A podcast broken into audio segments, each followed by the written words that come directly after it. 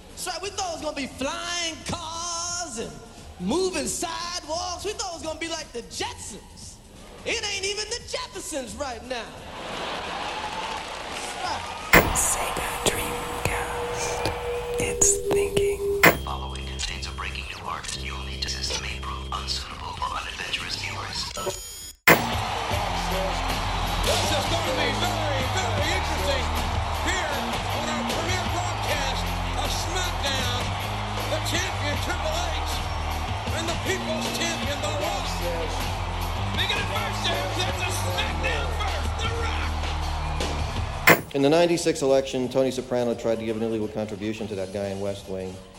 Um, so for that alone, we shouldn't be here.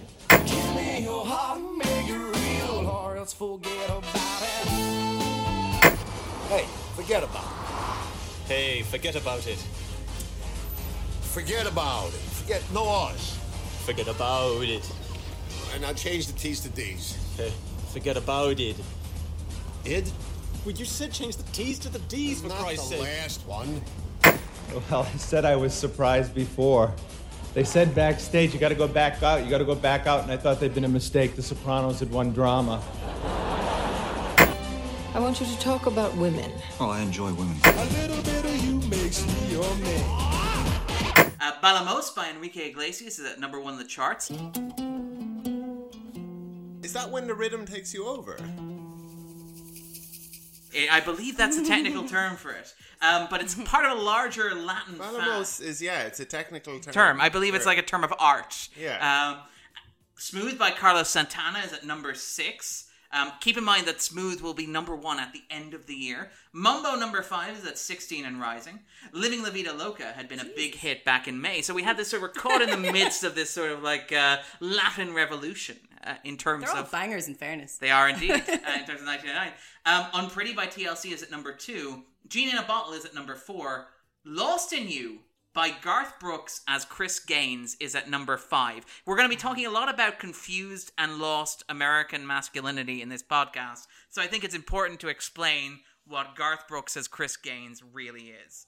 Um, Chris Gaines was a one off fictional rock persona created as an alter ego for Garth Brooks to explore rock and roll music styles far removed from his success as a country singer. Initially, Brooks had planned to feature Gaines in The Lamb, a motion picture that never materialized. If only. Um, that could have been like we could have been talking about Garth Brooks Oscar winner. A Star is Born starring Garth Brooks as There's Chris still time. Like the, it seemed that I was shocked and a bit worried um, about. In many ways, he's dead already. Certainly in this country. He's dead to us. After that incident. I was so glad that that ended the way it did because um, it it disgusted me how how how how popular all of that stuff uh, still was. I was very much on the kind of dust in the turkeys um, uh, campaign against line dancing, uh, for example. I can't stand that nonsense. I don't mind country How old music. were you then? Um, I I was. You were a baby. Yeah, but it- it- He's a I- baby I- with taste, crucially. yeah, yeah. I was, I was listening to to in, in, with with with Garth Brooks in the in the kind of like mid mid to late nineties. This is like post um, 1994 World Cup, I would like to say. Right? When that, that was the American World Cup. Yeah. They brought back Oh, line yeah. dancing from there. So, was it? yeah. I, I love that we talk about this. It's like bringing like corn back from the, the Americas. It's like our explorers went over to the Americas and they brought back line dancing, and Garth Brooks. Cotton Eye Joe was big. I remember. Yeah. around the mid '90s. That was Steps, wasn't it? If, if was that Steps? No, that was someone else. No. Oh. Steps did uh, What did Steps do? um, Five, four, three, two, two, four, two. Okay, step because steps did One, one of those two, like three, yeah, four- yeah. steps did a line dancing Yeah, song they as did, well. It was big in the mid nineties. Um, American Beauty won't actually chart in the at the box office this weekend due to its limited release. It would debut at number eleven the following week. It would slowly climb over the next few weeks, peaking at number four on the weekend of eighth October. Um, the top three movies this week at the box office are Stigmata, The Sixth Sense, and Stir of Echoes, tying into that miniature uh, kind of late '90s horror kind of uh, revival that we kind of talked about when we talked about The Sixth Sense which Joe. Not as week. strong a week as the Sixth Sense week, though. Well, let's let's ta- let's take a look and sort of count down from Stir the of top 10. Echoes, I've never heard of. Stir of Echoes is Kevin Bacon. I actually quite like it. It's overshadowed by The Sixth Sense for obvious reasons because The Sixth Sense is amazing. Stigmata as well. Yeah, Stigmata Yes. I don't imagine has aged well. Um, But I remember being quite impressed by it because I was a teenager. I was like Thomas Aquinas. I was like Gospel of Saint Thomas. Mind blown. It was like it was a very low bar after the Matrix. The Matrix sort of left me on the floor, and this Stigmata was just like come over and kick Darren a little bit. um, Gnosticism, nineties Gnosticism, late nineties Gnosticism, which again we'll probably come back to in the context of this movie as well. But let's talk down the top ten very quickly. Really? Uh, oh yeah, lots of '90s themes here. So the top ten, Blair Witch Project is at ten. Uh, Chill Factor.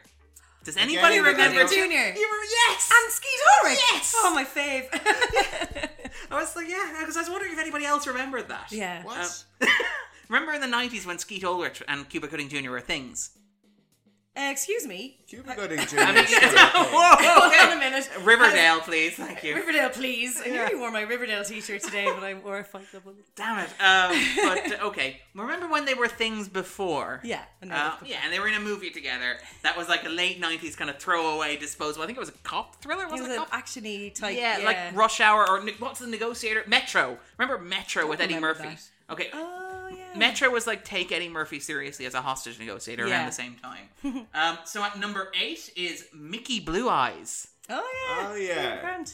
I saw that Uh, on the plane. Well, oh, yeah, yeah and I do and what's his face that. from The Godfather, James Caan as well. Yeah, Um, but him, the, that whole scene with him, f- forget about it. Yes. That's a really good Hugh Grant. Yeah, thank you. Um, at number seven is the Thomas Crown Affair. Mm-hmm. At number six is the Thirteenth Warrior. Do we remember the Thirteenth Warrior? Antonio Banderas. Yes, Yeah. fantastic. Didn't like Um, it. No, it was not a good film. Uh, Bowfinger. Um, Oh, is at I number like five. Bowfinger so much. Yeah. I really These like are kind of Bowfinger. turkeys, though. Oh yeah, box lot of office wise, financially, yeah. none of them made a lot of their money back. Runaway Bride um, was is down two places at four. Awful Uh, idea. That whole concept is stupid. Um, and then the top three Star of Echo, Six Sense, and Stigmata. Um, in television, it's we're still sort of you know the season is kind of waiting to start in a fortnight, so we're kind of just lulling, you know, kind of lulling around, waiting for television to happen.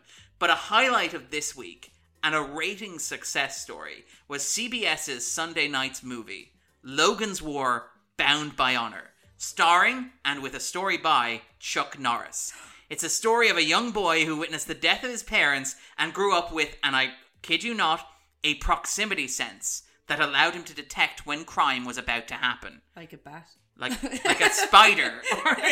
it's basically knockoff Batman. It's like superheroes are going to be big, but we haven't yet figured out how they're going to work. So it's like wait until you know Sam Raimi and Bryan Singer figure it out next year. but until then, can we have Chuck Norris write and star in a Batman movie? Wow. So he's not playing the child. With No, the- he's he's no. he's the mentor. He's the Alfred figure, basically in this. He's the uncle who teaches the young man to harness his power for his war on crime. Um, the Emmys took place on Sunday night, um, the twelfth of September. Um, it If you try represents. to- if you try to harness uh, like Chuck Norris's powers, you could die. Yeah. They're all contained in his beard. Yeah, yeah. But yeah, so the Emmys took place on Sunday night, and these are kind of interesting in the context of 99 because this is a changing of the guard. Well, first of all, because it's notable that Alan Bell, who wrote American Beauty, would go on to be best known for his work in television. He would go on to write Six Feet Under, and he also do True Blood as well with HBO, so he'd enjoy a long partnership with them. But it's worth noting that David J. Kelley, um, so old television is still in strong force. David J. Kelley took home both the From outstanding. Friends? Uh, no, Kelley is the guy who's responsible for the practice and Ally McBeal? McBeal. McBeal, Yeah, yeah. he took Boston home Legal? Boston Legal as well, and also Big Little not Lies as well. Involved in Friends. Who am I thinking of? I don't know, but they're their own group of people. They've done other stuff as well, but they've done it together. Kauffman, Kauffman, Kauffman. Kau- yeah. Ah, okay. Um, I'm trying to see this in my brain. Anyway. like we're replaying, we're actually replaying the Friends credits in our head to try and figure out. Life. Freeze, go back, enhance. They're in the fountain. Yeah. Um, but yeah, like so, like 1999, the Emmys find Hollywood at a crossroads where they're still recognizing like old Hollywood guard like David J. Kelley, who's like the father of like ABC drama and kind of comedy and that sort of stuff. NBC's. Uh, but you also have kind of the breaking through of various HBO series. So, like, Sex and the City got nominated for Best Comedy, The Sopranos got nominated for Best Drama. Edie Falco won the Emmy for playing Carmela, although James Gandolfini wasn't even nominated that year. Wow. Yeah, in his first year, which is amazing. Um, so Falco won, but uh, Gandolfini wasn't nominated. David Chase would take home an Emmy for writing College, which is famous as the episode of the first season where Tony murders a man with his bare hands. Of apparently something that Chase had to fight over with HBO. HBO didn't want the show to feature Tony murdering somebody himself, but Chase was like, "This is necessary for the story that I'm telling." Uh, on August 20th, That's where Meadow goes. uh, yes, yeah. they're going around, and he happens to spot the guy who's in like witness protection. I think Yeah. it is, and But it, yeah, it's kind of that he, he doesn't have any choice. Anyway, sorry. Um, join, join us on our Sopranos. like, uh, podcast. And in terms of like stuff that's maybe relevant to the the, the film we're going to be discussing, um, the pilot episode of SmackDown aired on August 26th. on September 9th, Sega publicly distributed their final video game console in North America, the Dreamcast, which Not featured WWF SmackDown, by the Yeah. way. Are you going to be talking about SmackDown uh, or Next- it's a- WWF ever again? I can't imagine a circumstance where I would. Uh, It can't possibly be a large cultural force in the late 90s. um, and then also on September 9th, the 1999 MTV Video Awards uh, ceremony took place in the You your Metropolitan Opera. news, Darren, by the way. and in WWF news. and in the wrestling side of the news. But uh, yes, so we arrive at American Beauty, kind of fresh off like two of the strongest movies I think most people would agree in our season. American Beauty is perhaps the most one of the most controversial ones. It was the Best Picture winner uh, in early 2000, marked by the Academy as the best motion picture produced in America in 1999. I don't think of it as, as um, I, I, I, I, I, don't think of it back then as kind of uh, there being any real kind of controversy over it, was No, there? not at, No. at the time. Well, at the time there was some minor backlash, but broadly speaking, it was critically embraced, critically lauded, critically acclaimed, widely loved by audiences, massively. And this is shocking to me. Massively financially successful, earning over three hundred million dollars worldwide. Yeah, it was huge. It was huge. Notable as well, it played particularly well outside of America, uh, which is ironic because when they're distributing it internationally, they were like, "Can you change the name?" Because American movies, uh, movies with American in the title, don't tend to sell as well overseas. You know, like American History X was not a huge box office kind of force internationally, but it was like, no, it played very well, and it played very well in places like South Korea and even Japan. Places that wouldn't normally be sort of very welcoming of kind of what you would imagine would be a suburban American drama. Uh, but it, it, it did gangbusters. Um, it was massively successful, massively influential, and kind of when it was crowned the best picture of 1999, there was a certain element of, at the time, people feeling like this was a hip, young, hmm. relevant, and kind of biting choice for the Academy to have made in that context. They didn't go with a safe choice. It's not like they chose, you know, Doctor Dolittle to pick an Yeah. example, you know, that sort of thing, the 1969 situation, hmm. where they picked Annie, I think, as their best picture. This, like, no, this is fresh and vibrant, and this is of this moment. Hmm. And what's interesting is that in the years since, its reputation has, I think it's fair to say, shifted slightly. Um, and I'm kind of curious, Charlene, do you remember when you first saw American Beauty? I saw it in cinema. Um, Um, on release? on release. Wow. Yeah, I am old. um, I did, and I loved it. I, I loved it. Everything that you just described there, I felt it was that. So like very biting, very. Um, Listeners, I'm about to open a can. Sorry. um, yeah, I felt it was. I, I I really enjoyed the kind of um, murder mystery element of it. Um, thought the performances were amazing. I thought that Kevin Spacey's character was Lester, yeah. Lester Bruno. was such an interesting character. I really I loved it. Um, and hadn't watched it for a long, long time until yesterday. And then I'll leave that there. Oh, okay. We'll just leave that dangling because it is. It's a it's a movie that's now it's regarded. And again, you want to be wary about taking too much of what the internet says at face value, or assuming or ascribing too much importance to what the internet thinks about certain things. But in terms of like mm, you know Best Picture winners in the 90s, American Beauty ranks right behind uh, Forrest Gump in terms of like when the Academy made a mistake in inverted commas, um, in terms of like the internet's historical assessment of things. Because it is it is an interesting film. But Andrew, do you remember when you first saw it? Um, I'd say I say it would have been kind of at home um on on on DVD. I'm I'm I'm uh, sorry, not possibly not in DVD. No, it would have been around DVD Um, time. Uh, I, we got a DVD player in March 1999. Um, our family. still had VHS. I'm not Okay. sure. Because I Um, remember we would have watched this as well on DVD. This would have been one of those movies that we rented. Um, and again, from Xtra-vision. Like at what point? Uh, at, at what point were there more DVDs in the um, soon to be defunct kind of uh, DVD shops than uh, than VHSs? The year in the 2000 video store. the year 2000 When when did uh, digital kill the video store? Uh, the year Lord of the 2000, the year 2000 was yeah the year 2000 was the point at which DVD sales eclipsed uh, VHS sales. Okay. So, So my dad would have been have a, one. Yeah. Yeah. My dad would have bought that about a year beforehand, so he, he would have considered himself a relatively early adapter Right. uh, or adopter. Sorry, um, he rules. Um, sorry, I should be very careful about making any associations uh, to this film. But yeah, you you would have seen it on VHS or DVD. Would you watch it with, as a family or? I'd say, so. and and and similarly to um, Charlene, I thought it was incredible, I, I, and and that it was really well deserved, and and and that like watching it, it's like, oh yeah, yeah, this is the that it- it's um it's no wonder this is considered the best film of, Of the, the year. year, yeah. Do- Do we know what the other nominees were? Uh, I'll go to the fact Sorry, machine I know and I'm just no, uh, not at all. If putting I you on the spot there, but if I were in any way a kind of a competent host, I would already have this stuff uh, ready to go. So we're just going to go to the fact machine and check.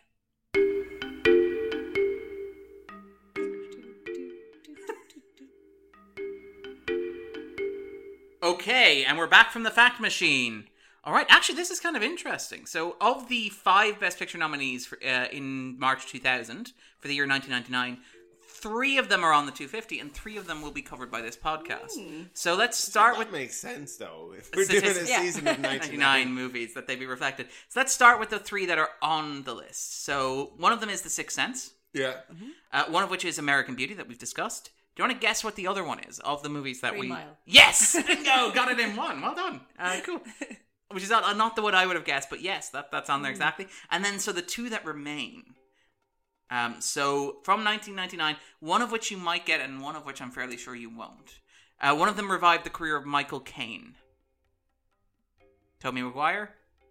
Abortion.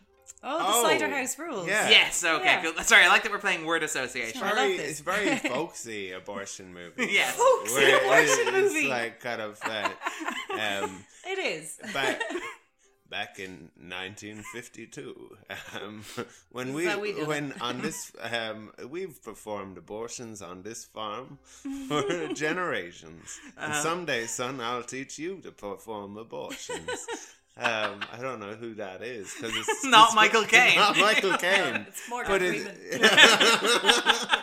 it's Um, weird And then do we want to guess what the fifth Best Picture nominee was? And actually, I'll give you a hint. I would have seen this in 1999, and you would not have. Well, you wouldn't have seen all of this in 1999. Jesus, I don't. Give us more. um, Ju- Jumanji The Insider.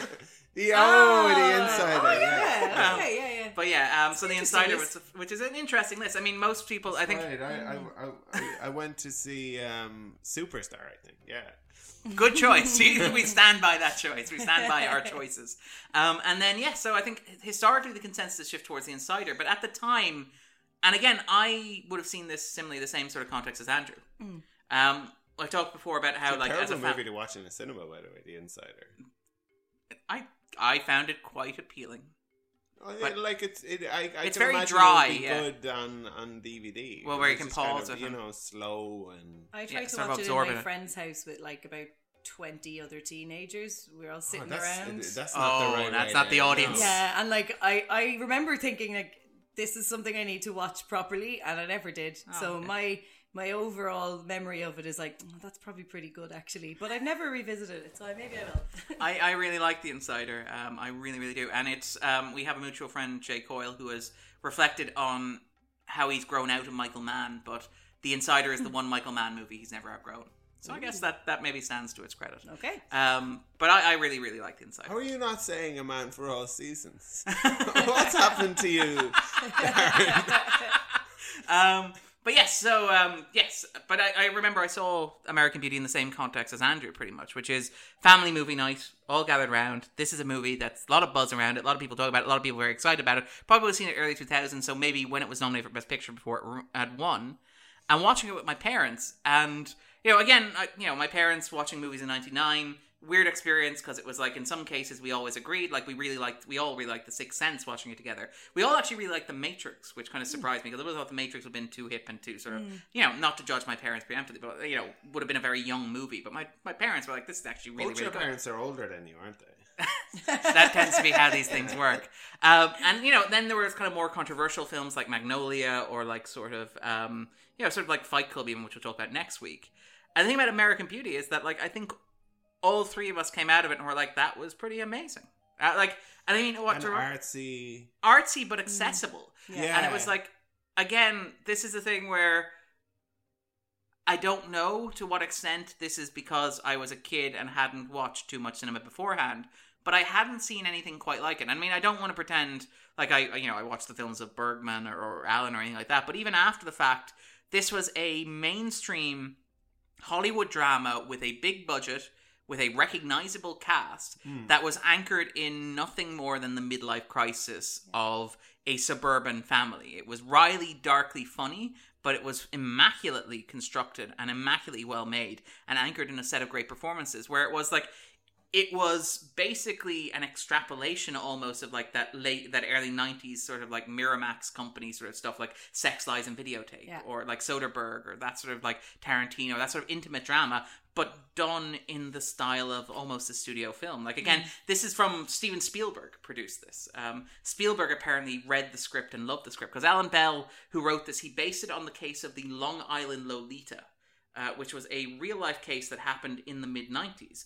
Uh, it involved a teenager, sorry, a, an adult man, uh, a married man, who was having an affair with a t- with a schoolgirl. Basically, Okay. uh, she murdered his wife. Um, Is it's this basi- Amy Fisher? Yes, yes, it was. Oh, It's yeah. a bad TV movie with Drew Barrymore playing Amy Fisher. That's how I've heard of her. Um, I get the sense Jim Belushi possibly is the father. Is he? okay, maybe. Yeah. I can't remember. But uh, yeah, so and again, like um, Ball, uh, maybe it's Alan Ball, maybe it's not. It is Alan Bell. But he was talking about how he uh, he was inspired by that case, and he thought that he could base a kind of a screenplay around that and find something interesting in there. But he thought that nobody would want to read it. And in fact, actually, Bell had been working for um, he'd been working on Cybill. The sitcom Cybill at the time, and he described it as a soul destroying experience. He described it as like, I felt like such a big whore that I wrote it while I was working on the sitcom. I come home at midnight filled with rage because my job was so soul deadening. I think it's no accident that the movie's main character is a writer who's lost his passion for living. I had lost my passion for writing, so I had to write something that I cared about. And basically, uh, Spielberg, like, he just Sorry, started. is this is, is it? uh, And it's American Beauty. He's talking It's American about? Beauty, yeah. Lester Be- Lester Burnham Oh, is a writer in advertising, yeah. Yeah, it's really It's weird- odd that he's a mm. writer Yeah. in this movie. But he's a writer in an advertising firm as well, which is kind It's of it's a really strange thing because he references himself as a writer, and you're like, what? I thought you worked in it. Like, yeah. ad- You're like, calling what? up like corporate people and being like, like, "Have you sent over the do you need copy?" to be in, Yeah. in, in, in an office. Yeah. You just have like a, a, a, a I, I, I, I, don't know, I imagine he's I imagine he's a writer in terms of like producing copy for something like you know Farmers Monthly or sort of Housewives He Weekly. He never talks about. Anyway, we yeah, get into it. yeah, but, we'll get into that in a little anyway. bit. But um, he's writing Cybill. yeah, that's basically what it's like working in an office. I'm, I'm reading, uh, this is an aside, but I'm reading uh, Cybill Shepherd's autobiography at the moment. It's called Cybill Disobedience. It's really good. oh, good. I like it. It's really good. Um, but like the way she talks about Cybill, you could tell it's like her perspective on her being an absolute brat all the time. But like this is from her point of view, and you could still feel how she was a brat. I'd say it's an awful thing to work on. Anyway, that's an aside. Um, but it's worth noting that Spielberg um, had just started DreamWorks. They're kind of casting around for kind of movies that they could produce and stuff like that. They'd done Saving Private Ryan, and, you know, Prince of Egypt, and stuff like that. But they were looking to get into like the adult prestige market. The And- Miramax market. That's that's an exact that's exactly what they were going for. It's kind of fascinating that Spielberg, who you think of as American cinema, reading um, American Beauty and thinking it's the best thing ever. He bought the script for nearly half a million dollars, um, which is something for you know a writer who was working on a sitcom by a day. And he said, you know, the reason I wanted to buy American Beauty was about its suburban appeal. There's nothing better than a black comedy about a man's midlife crisis. Mm. And it's kind of it's this amazing synthesis of doing something and again, I think the legacy of American Beauty is arguably in like say the Sundance Indies. Where you have like these Yeah. ca- movies that are populated by quirky characters, films like, for example, Little Miss Sunshine, mm-hmm. Sunshine Cleaning, this sort of like weirdness of doing a film that is technically and cleanly well produced and kind of like almost but not quite magically realist to a certain extent while also being grounded and kind of rooted in, in personal stuff but at the time in 99 i had never seen anything like it Yeah. and i remember it being breathtaking um, and i guess question for the three of us is before we watched it for this podcast do we remember the last time we watched american beauty I don't remember the last time I'd watched it, but it's a long time ago. So I saw it in the cinema, and I probably saw it a few times in the couple of years that followed. But I've probably not seen it in well over fifteen years. Like definitely, maybe even more. and andrew do you, had you watched it at, at- i'm just trying to get a sense of how, how removed we were before we watched it again like It's like when was the first time you saw the movie? What date? And then when, when, then no no was- but i mean like had when was it the last time you saw it? Yeah, before this time. I'm just kind of wondering. I'm wondering, like, basically, because I my own experience is I had not watched this in about nearly 18 years, Right. and I think the movie it No. was interesting approaching it with that distance, and I'm wondering if everybody else here has that distance, the same Yeah, distance. that I. I, yeah, I, I, I- I think I, it, it's probably. has Sorry, it wasn't a very has been a McCarthy long esque, like, Yeah. are you now or have you ever been a person who watched American Beauty in their spare time? um, yeah, no, because it's kind of, it's interesting. So, very broadly, you kind of alluded to this earlier, and I don't know how much you want to go into without talking about the spoiler zone. What was it like watching American Beauty for the first time with that kind of gap, for the first time in years? I was. I think I might have said this to you when you mentioned doing this uh, film on the podcast, but um, I was quite nervous about it because of everything that's going on right now and has been going on in the gap since uh, the American Beauty came out, and I was like, oh god, this is just not going to play well. Um, and I weirdly really didn't like it when I watched it yesterday. But for not the reasons I thought I wouldn't like it. It was actually other stuff that I won't get into. and We'll get into Yeah, it plenty. Yeah. Um, but I, I took against it in a, in a way that um, I like to think I don't let myself get coloured by things. I like to think I can still enjoy a Kevin Spacey performance, even though I know that this person has done this thing. Horrible things, yeah. Um, I, I, I do. Tr- I try to do that, and I usually succeed. Um, and as, again, as well as you said earlier, like just because the internet is turned on something, I actively try to Yes, have my own thoughts mind, on that. Um, so I did go into it trying to feel like that, but with a bit of trepidation. And for surprising reasons, I really didn't enjoy it and thought it was just a bit bad. Like I, I the, the the prestige that I felt from it the first time just wasn't there for me. Yeah. I, that that was my experience anyway, and we'll get into it a lot more, I'm sure. But yeah, And Andrew, actually, just uh, same sort of. ex- yeah. yeah, yeah. I and I. And I, this is why I asked the question, Andrew. Yeah, it wasn't. it wasn't. Um, it wasn't because of Spacey either. No. Yeah, no, that- that's Yeah, the weird thing. It's like- yeah, the, the, the, the- and yeah, I like. I mean, I'm not going to lavish too much praise on Spacey for obvious reasons. I think he's very good here. Well, he's Um, a very good actor. Yeah, he's a very good The- actor. Like, I mean, like the the we can praise his acting kind of um, as- entirely separate from the person. Well, I'm terrible. Like, like I, I recommended people like if people don't like Charles Manson's kind of um, Oh, music. uh, Yeah, you- yes, when we no, did, no, uh, no. Foot If, for Them in Hollywood. if you don't like, if you don't like him, kind of like forming cults and kind of encouraging people to murder people, then maybe you'll like his music. Um, It's a multifaceted.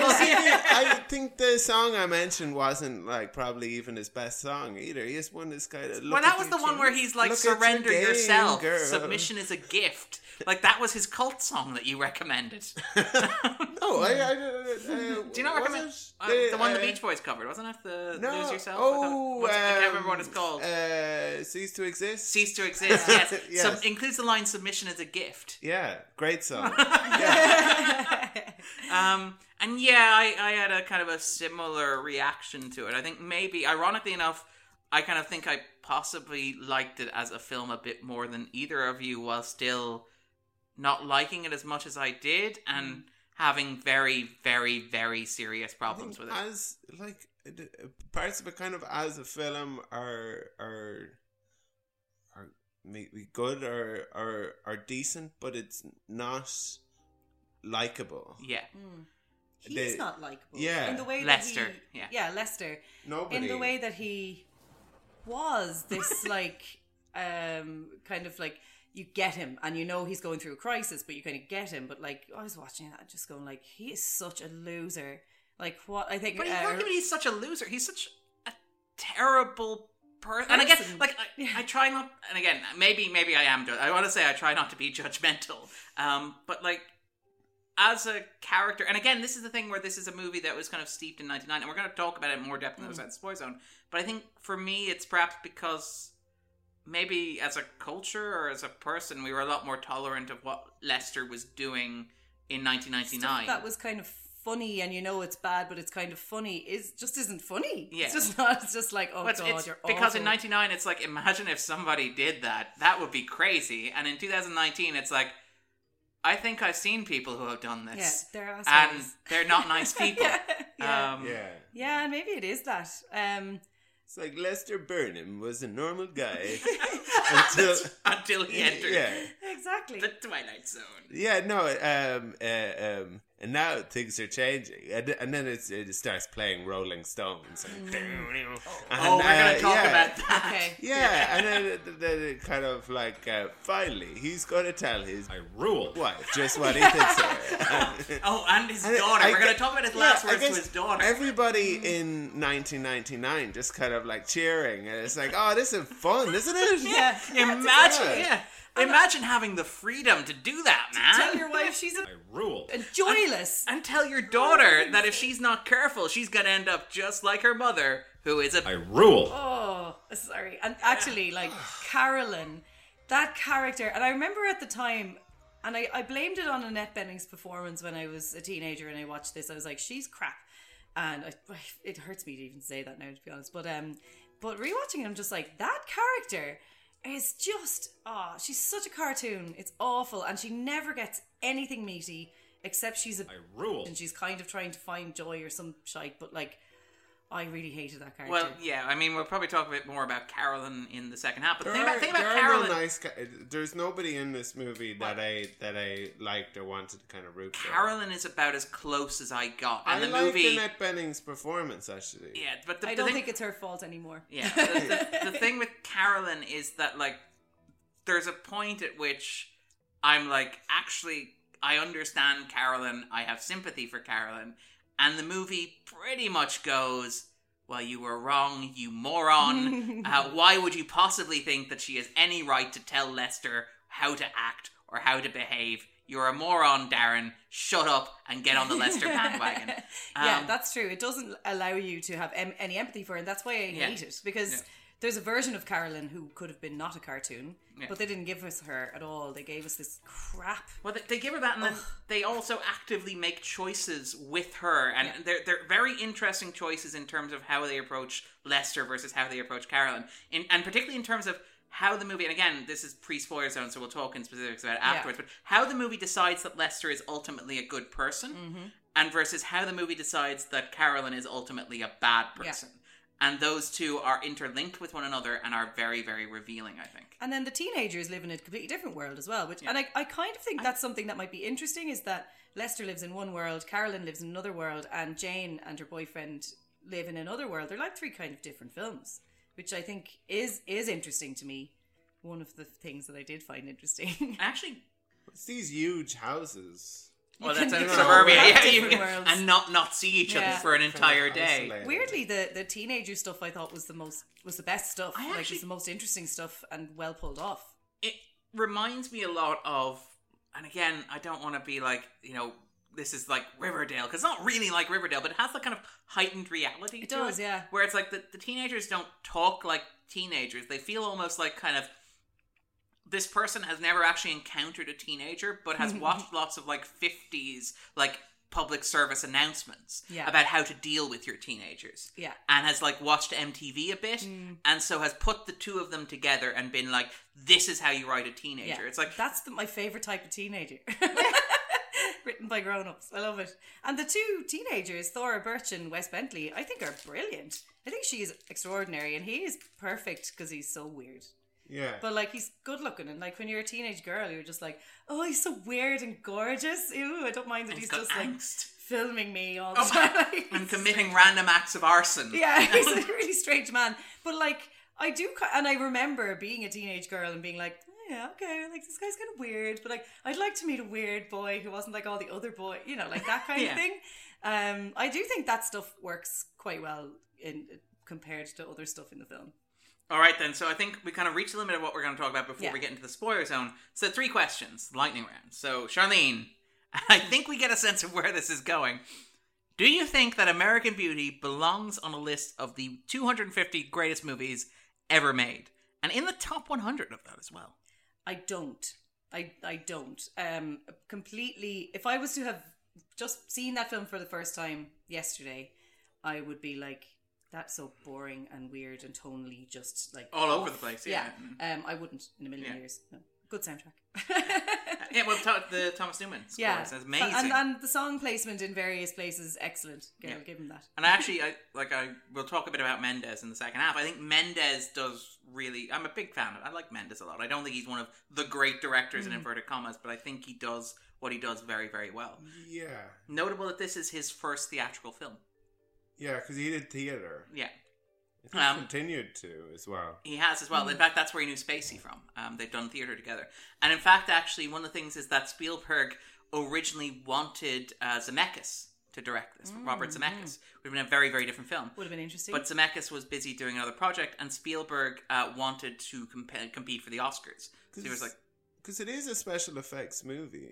Yes, to a certain extent. Well, stuff like the rose extent. petals Yeah, and yeah, yeah. obviously a kind of And- blurring of reality. And And one another kind of thing I think against it being in the 250 is that the um that stuff that stuff I found aged kind of uh, badly. As in Mm. the special effects in some of it were were were kind of well, they look groundbreaking in '99, but they're Yeah, less yeah. impressive now, sort of thing. And particularly seeing a special effects movie, seeing that sort of like level of special effects in a prestige movie about a family breakdown, Yeah. which was again something that was I hadn't really seen to that point. It was like special effects are for Godzilla, Yeah. um, and for like young people films, and for like Yeah. MTV films and stuff, like camera whirling and stuff like that. It's not for like boring adult stuff about Yeah. adultery. Um, uh, and Andy Serkis That- and uh, adulting, had- adulting and adultery. had that interview where he was talking about um kind of how he prepared to be that plastic bag for months. He Yeah. spent months getting inside its head, um, and still had to wait for Gollum for his big break. Yeah. Um, but yeah, and But I the, get, the problem was that people didn't know it was Andy Serkis. Um, He was just so the, the performance was so good. Yeah, yeah. and he didn't even do motion capture. They hadn't yet got motion capture right. He literally just him in a sheet. Yeah,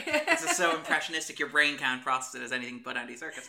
Worth noting that Mendes. Um, Mendes did a couple of things actually, which helped him win the job and keep the job. First thing that he did was he directed He turned up on time. Yeah, that's it, exactly. Did what he was told. Uh, yeah, did filled out all his forms, uh, made sure all his paperwork was good. But no, he filmed the first three days of American Beauty were apparently a disaster for all involved. The first three days of shooting, he found the dailies unworkable. He found them unmanageable. He found that when he was shooting scenes, he couldn't get the actors to give performances he wanted to capture on camera, as opposed to in physical space. And in fact, what happened was after three days, he was so disappointed with the footage that he got that he actually went to Spielberg um, and said, I'm sorry, this material that I've done is terrible. It's my own fault. I want to go back and I want to do it again. And I know that's going to ask, that's going to lead to a budget overrun, but it's like what I have is unsalvageable. And Spielberg apparently told him, look, if you hadn't have done that, I would have fired you. Uh, which is pretty great. So that helped him Good keep the job. boss. Yep, very, very good boss. And then there was also uh, he hired Conrad Hall, um, cinematographer on Butch Cassidy and the Sundance Kid, um, to help him shoot. And Mendes has talked about how when he was on set, he, he'd always be like, uh, you know, Conrad uh, Hall would explain what he was going to do, and he'd be like, "Use simple English, please."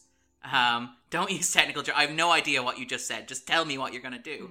And he said that like he, one of his days, one of his first days shooting, he remembered being excited. Like he asked Hall when he could say action, and he got really. There was a really awkward pause after the scene finished because he didn't know he was supposed to say cut, Oh. um, which is kind of adorable. I kind of love that. Adorable. Um, but also, like he brought in and he had all the actors rehearse and stuff like that as well, and he had like a studio space constructed and mapped out and stuff. And he brought this sort of like rigorous theatrical style to it. But he also embraced editing, um, and it's notable that one of the things the film does is that a lot of it he cuts a lot of material from Ball's script or from Bell's script, where he, um, in particular, the opening scene. Yes. You you you I knew this, actually, did you? Weirdly, because I'm such a nerd. Uh, the film took ages to get to Ireland, so I got the script and I downloaded it and I read it, and so my version of it had that scene that it Yeah. opens in the jail. Yeah. Um, and then when I saw the movie, I was like, "What's this crap?" yeah, and I mean, even even that, it's the, the so the the decision to open or to have the shot. The film opens with uh, Lester's daughter Janie talking about her father and how embarrassing he is, and Oh, somebody yes, should put him out of his out of his misery. That was an editing choice that Mendes made in, made in post, where he moved it round because he felt that that helped set up the film that was going. The film originally just opened with Lester uh, narrating, as I recall. Um, and what's his name? The chap. Um, the, The Colonel next door, is it? no, the the the son, Wes Oh, Bentley's Wes- character. Yes, yeah, yeah. Um, uh, in Ricky prison. Fitts. Ricky, yeah, Ricky, yes, in prison yeah. for the murder of. Uh, is this spoilers? Oh, starts. Okay, we haven't we haven't done that yet. Okay, so second question, very very quickly. Second question is: Would it be on your own personal 250? No. No. No. Okay, we all agree. Okay. And then finally, and this is going to be an interesting one. Would you recommend that listeners, if they have not seen American Beauty, should they watch American Beauty? Charlene. I can't like not really to be honest. I I hmm, I think it's a film that's more interesting as an artifact Yeah. and as something that you can see why it was really popular at a time. Um, so I would never say don't watch something, but like I wouldn't particularly say this is something that's going to enrich your life. Yeah. Bump it up to the top. Make it your priority. No, forget don't do about. Fight Club. Forget No, about The. Matrix. Forget about American History X. don't do any the movie that. from 1999 you want to watch is American No. Beauty. No. No. Yeah, and, and not for me either. Although I'm sure may, maybe there maybe there still are people who will watch this and find it kind of inspiring and uplifting. Yeah. Um, I just did not. Uh, yeah. Same. Yeah. I really hate not liking things, but I couldn't. Yeah. No, I, Can't I. I'm, you know, I'm, and again, I don't, I don't hate it. I just, Mm, same. I think it hasn't aged well, and I think it's, it's weird because I remember how vividly it rocked my world when I saw it, which is strange. It has that dissonance between like watching it and having it rock my world, and watching it and realize that there's, there's a lot that's not good about this, and there's, I don't, I don't mean, feel I don't mean that in a moral ju- judgmental sort of way. I mean in terms Yeah. of like how it tells its story and what it's doing. And what it expects its audience to feel. Yeah. And it's completely unearned a lot Yeah. of the time. Um, and yeah, so I that's the thing though. I do think it's an interesting snapshot of a cultural moment. But like, if you are, and again, it, it's strange that people would do this, but if you are watching 1999 along with the 250 podcast, this is probably one you can sit out. If you've been like, man, I'm so stuffed. I've watched so many great 1999 movies. I can't imagine another one. This is probably one you can sit And out. if you've listened to the podcast up to this point, cancel a listen. But no, no, do do continue. Uh, Uh, actually, here's one. Before we go into the spoiler zone, if people were to watch another movie from 1999, which isn't on the list in its place, what would you recommend, Charlene? Fight Club. Fight Club is on the list. oh, it's not on the list. yeah, so if you were to pick a 99 movie, so if people are going to substitute, like if they're going to substitute in their diet American Beauty, I think I know your answer. Do you? What? I forget all the all the films that came out in 1999. Is it going to be Green Mile? No. no, Green No? Mile's on the list. Green Mile's on the list. Oh, it's on. Yeah. Was Straight Story 1999? yes! I would say Straight Story. Straight Story, yeah. Okay, that's cool. David Lynch's Straight Story. Um. Being John Malkovich, maybe? Yeah, yeah, yeah. I think so. I didn't want to say being John Malkovich. Oh, sorry. In case I want to say it in the future. You're Oh, saving sorry. that. Well, don't worry. By the time we get there, audiences will have, will have forgotten that as well. And yeah, any, any number of, of examples from myself as well. But yeah, I'd probably go with I'd probably go a year earlier, and I go with something like Dark City um, from Yeah. '98. Um, and I recommend watching that instead as well because that doesn't get nearly enough love. Well, let me just say Pleasantville then as well. Oh, yes. going to interject and say because that I probably should have said that because that's a film no one talks about ever, and I just Yeah. think it's brilliant. So And it deals with similar themes as well. yeah. And it's got Better. some, you know. Like, um, all right, then join us on the other side of the spoiler zone.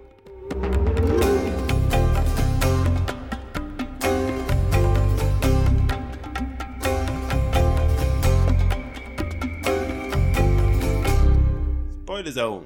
So, Charlene, what is American Beauty about for you? Oh. And would I uh, get two different answers if I asked you this 20 years ago? Yes, you would have. Um, okay, so do you want to do 99, Charlene, and then sort of jump to 2019, Charlene? Yeah, okay, so 1999 Charlene, who, to be fair to her, is a teenage girl. um, it's about a man who's had enough of life and just needs a change in his life and needs to rock his world. And oh, sounds like another 1999 movie. Um, If only we were going to talk about that. I can't imagine when we get round to that. But it, is- it, it is kind of like like uh, Office Space. Yeah. That's exactly what we were thinking about, yeah. Where yeah, where where he all of a sudden kind of um but the the there there's uh, like with with Fight Club and with The Matrix and Office Space and American Beauty and all of these sorts of movies, there's generally like there there there is something that is the, the catalyst for the the um, Midlife crisis, so to speak. crisis, uh, yeah, or epiphany. Existential sort of despair. Yeah, The yeah. kind of like Gnostic questioning of the world as it exists outside the self. And yeah, I told you I'd bring that in somehow. but it's it's interesting. Um, his I don't know actually the the, the um because he seems to realize from the very beginning Yes, that, he's- that that his life is worthless. Yeah, and it's always been, and it's like this is the thing, and I kind of alluded to it, and I guess now's the time to bring it up. We're gonna have to bring it up anyway. This is a like the catalyst for Lester's midlife crisis seems to be that he really, really, really wants to I rule. his daughter's best friend. Yeah. And and this that, that that's that's you know something that's uncomfortable of itself. At the climax of the movie, in you know, and again that's not a pun. Apologies for that. But at the climax of the movie, how the movie decides that Lester Burnham, in balance on because I mean throughout there's an interesting ambiguity about Lester Burnham. I mean, is there or isn't there? But there's a point where, up until a point, you can see the movie being sort of like ironic and detached from Lester, opening with that scene of Janie talking about him as a geeky man child Yeah. who'll cream his pants every time she brings a girlfriend around. Immediately establishes that other people see Lester as pathetic and crap. And like, even though we're about to spend two hours in his head, you know, maybe there's a difference between that. But where the film breaks down, completely breaks down any barrier between its perspective on Lester and Lester's own perspective on himself, is at the climax, where the film is like, ultimately, Lester's a good guy. He didn't I rule. his daughter's best friend. I mean, she was there, she was naked, he didn't have sex with her because she was a virgin. The guy is a saint, and therefore he can die as a hero, contemplating a picture of his daughter as his, bla- as his brains are blown out. And it's really, really uncomfortable. I think there's two things. Um, before that, when uh, Yeah. Chris Cooper's character comes into him in the rain and he tries to kiss him, the way he treats that character is really, really respectful. Yes, I'm very gentle. Actually, It's really yes. gentle, I'm it's sorry really you got the wrong idea, but not forcefully, yeah, not like and pushing him. actually, like that's a. I, I think there's that, and then him choosing not to I rule. the girl because she's a virgin. Yeah. I think there's those two things that give us humanity in him, and uh, one is less weird than the other. yeah i mean and again again like all this is tied up in again somebody pointed out american culture's fixation on this weird virginal blonde kind of Mm. stereotype it's worth noting that like we've been doing 99 and like i've been talking about the charts and you know britney spears and christina aguilera were like these big icons in 99 where you had this you know they're both presented as virgins i mean genie in a bottle we had a big discussion about it last week about whether or not it's an ode to bad sex or it's a story about spiritual purity and how it has to be read in both of these ways but even like the discussion of say britney spears sexual life with justin timberlake mm. where she was expected to be a virgin but he was not Yeah. and you have that even here with Angela, where Angela is quite literally the virgin and the whore at the same time. But I mean, even, and again, this is a random discussion to have in terms of American culture in 99. I talk a lot online about Star Trek, and somebody made an observation to me about Star Trek Voyager, which was airing at the same time, and how it had not one but two separate uh, virginal blonde young female characters. So the character of Kes, who was two years old despite being played by a 30 year old actor, um, and the character of Seven of Nine, who was a played by Jeri Ryan, the, the buxom sort of Borg, like in a skin tight catsuit, but who had been abducted as a child and was therefore being reintroduced to humanity as this childlike figure, but was also incredibly hypersexualized. Um, kind of like this weird thing that runs through kind of culture where watching the movie, there's a weird sense that American Beauty would like still be on Lester's side if he slept with his daughter's friend, if she wasn't a virgin. Yeah, exactly. Like It's really like, strange. Like it's the the moment that changes him is the moment where he's like, "Oh, you're a virgin." He's like, "Oh, well, that can't have sex. Definitely can't have sex then." Yeah. Yeah, would uh, ver- versus just having uh, having having a scene of him having sex with this um, Woman young enough uh, to be his daughter and like yeah, and just play some Creedence over it. it's, yeah, it's gonna be so. It's gonna be really cool. they call me the seeker. Um, and I've been anyway, but yeah. But devil's advocate there, right? Okay. The the um because I and I I didn't convince myself of this because I just couldn't. It didn't work for me. Yeah. But I think like first of all, I think Lester Burnham is American men. You know, Yeah. that's the thing. But there's something in his realization that's like I'm bull. rule. Like his realization is that like I've done this to this young woman. I've created this like goddess who you know I I feel I need to give myself something. And now I've just found that that's complete bull. I rule. She tells me she's a virgin, and now it just all feels. I- It's like it's his pulling back of the veneer of sexuality and going, "This is just a young girl like my child." So like that's But The issue with that is that he doesn't have a moment where he goes, "Oh my god, I was horrible for all of this movie up until that point." The movie plays it more like, actually, he was a nice guy all along. Yeah. Well, no, I mean, I guess kind of an interesting shift. Yeah, and I don't think it does work, but I do think it's trying to show that like, and you know, he's quietly realizing something, but I think he's quietly having a proper moment. Yeah. Maybe it's too quiet, but he is having a moment, and he looks after her then, and you know, Yeah, and he cooks her dinner and stuff. yeah, it just it doesn't quite. It's not enough because like the thing is, and this is the main thing that I just that was different about 1999 American Beauty and 2019 American Beauty is that Lester Burnham is so crap. Like he is just like this thing, like his garage with like a lava lamp and a rule. like weed poster. And I was just like, you're a monster. You're just such an asshole. So like, I Wasn't don't even believe this man She's is so as right. introspective as that man that I think That the you're script supposed to wants believe him him at to the be. end, yeah, to be- Yeah, I think he's just a dickhead. like, and I know that sounds tri- like not trivial, but like I know that sounds like Judgmental, perhaps. yeah, but like he's just such an i- idiot that I, I I'm not impressed by him in any way. In a way that I was when I was younger, I was a bit like, I get it. He's kind of yeah, he's had He's enough. rebelling of this, against and- the system, Yeah, man. exactly. And I, now I'm just very, like very you're rebelling lame. in it. rule. Way you're so Yeah. crap. Like you I'm gonna smoke weed. Oh, the garage. gonna Oh. giggle a bit. I'm gonna embarrass my wife at a social function because I'm the man. I got my I got I, I got my red car that I've wanted. I also got a, a red guitar with a whammy bar. Like, ooh. But even at the end, when he's doing his uh, like flashing through his Oh, life, his life, yeah. and you're just like, okay, so looking at the sky and getting some leaves, and then getting a car. That's your dream. That's it. That's like that's your Not entire as life. beautiful as I think it was meant to be. 'Cause oh, it's called American thought it Beauty. was- rule. I thought Yeah. that like that was something that re- like last night I was like, this is one of those examples that if that ending had been really good, like that flashing back through his life Yeah. and leading up to the point and then he's dead, I would have probably been- Forgiven. I would have forgiven a lot. But it's so crap. It just feels like here's three. I rule. Got a Norman Rockwell painting. Yeah. My two co-stars. Another And Norman there's, like, Rockwell painting. Carolyn on the fairground thing, and is literally the only Of her happy smiling. image. Yeah, you're just like, oh, for I rule. saying, what about she was Jane? happy once. Like, she was. this I was on the Ferris wheel when that happened. I was spinning top. Yeah, I saw it. You can. It made me go, she'll be fine. Okay, she laughed once. It's, I thought it was going to show her flashing uh, uh, weather helicopter. faking a seizure to get out of a party. Yeah.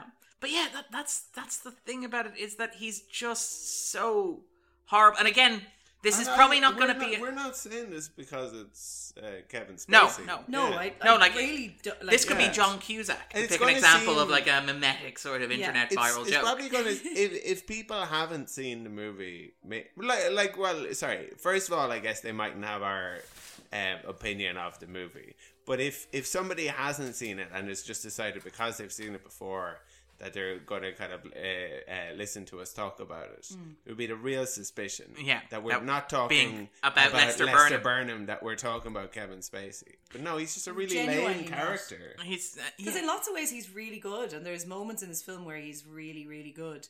Um, Like I, I can believe Spacey winning the Oscar for this, and I know I don't, I'm not like for obvious reasons I'm not going to praise him too much, but I think he's he's really good He at does a playing good this job, role. Like, yeah. yeah. He's no Chris Cooper, but he's very good. Oh, Chris Cooper. I love Chris Cooper. I mean, Chris the cast Cooper's is fantastic. stacked here. Oh, so like stacked. Allison Janney. yeah, I know. Oh, Um, as like I did. as- I did like Chris Cooper a lot, but Yeah. but he like no, sta like there there aren't actually any any um uh, characters that I liked. I mean, I I kind of have a certain amount of sympathy for the mother, but I don't know well her.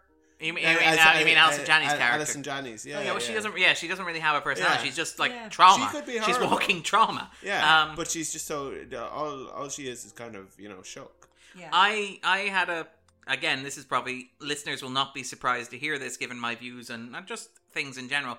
I had a pretty soft spot for Carolyn.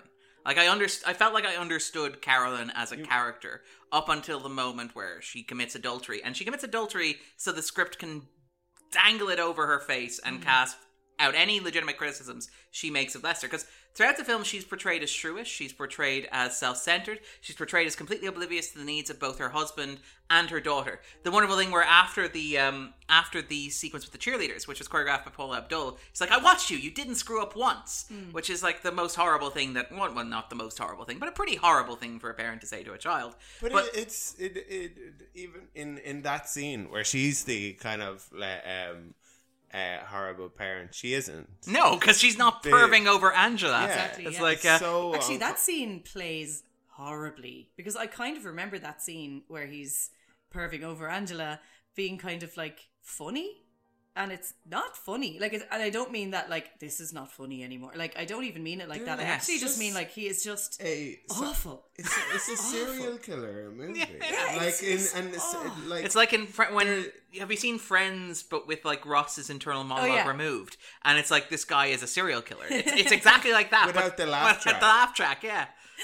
yeah oh. yeah no it, that that scene particularly it was the first like i i was i don't know how long that is into it half an hour or so and Ricky Fitts, by the way, is what a serial killer also a serial. oh he, he kind of seems like a serial killer Ricky- so that's okay But Ricky, sorry, I, I interrupted you. sorry, um it's about 30 minutes in and if even, yeah. yeah and i, I was ki- i i had been you know fine until that point i was kind of like oh yeah american beauty i've seen this a million times whatever and it got to that point and i was like oh no no no this is not how i remember this scene playing out at all and it just and i don't again like not to sound too but like i really don't think it was because of kevin spacey No. being what we know he is or whatever um i just thought it was really it, it just didn't play funny or cute this No, time. It was yeah. just like or even like you know you do have a certain like i did have a certain level of sympathy for lester because you know he's going through a crisis. You know it's wrong. You know it's Yeah. bonkers.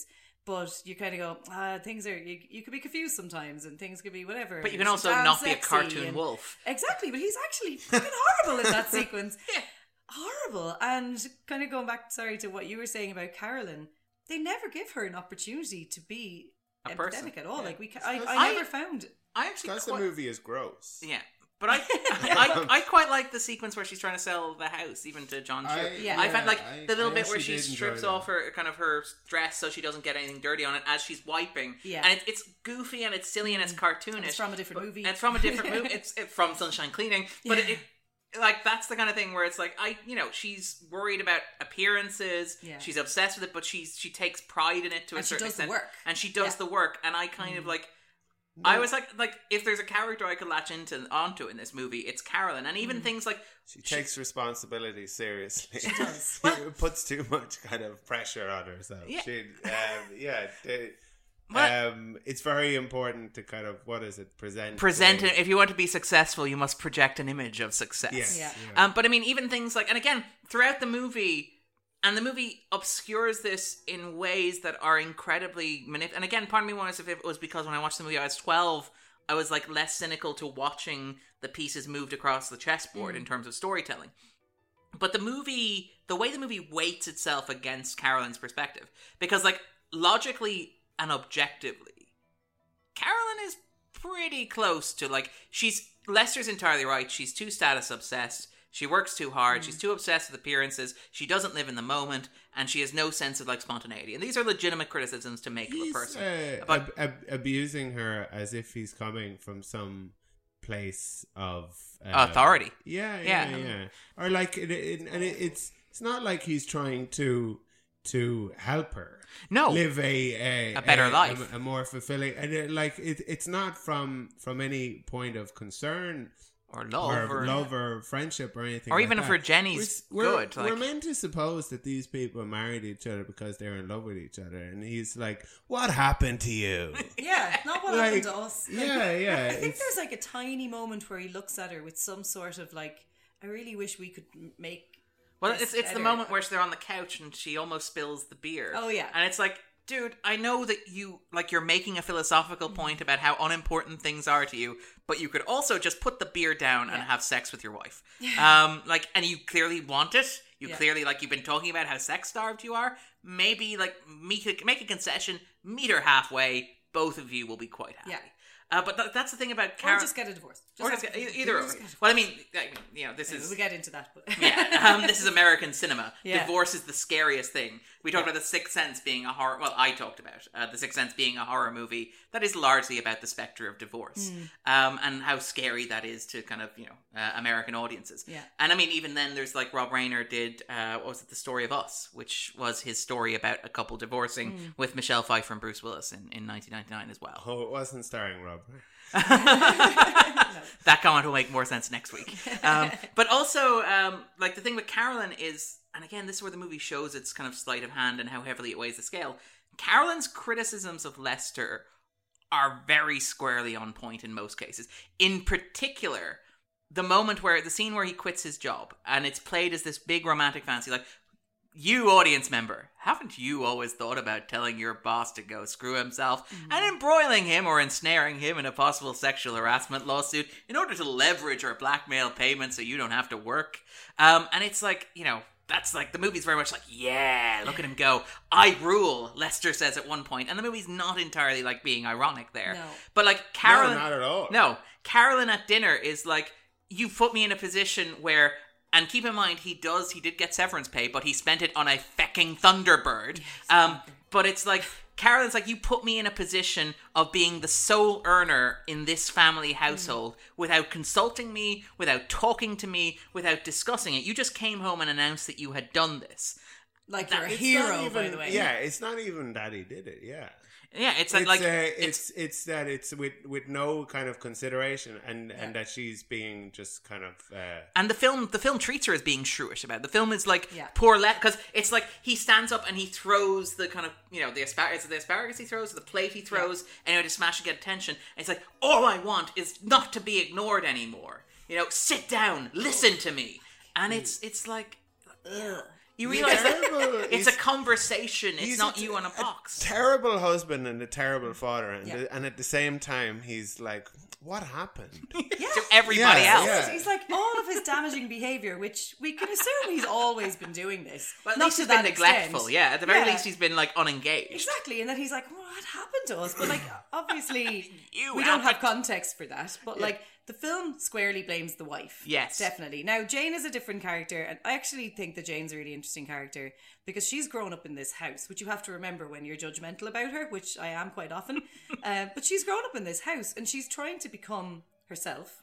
But she doesn't know what. Like, she's sitting there, and all she wants is a breast augmentation, and she's got big breasts, and Yeah, she's like was- searching for this like thing that she should want because she should want to be perfect.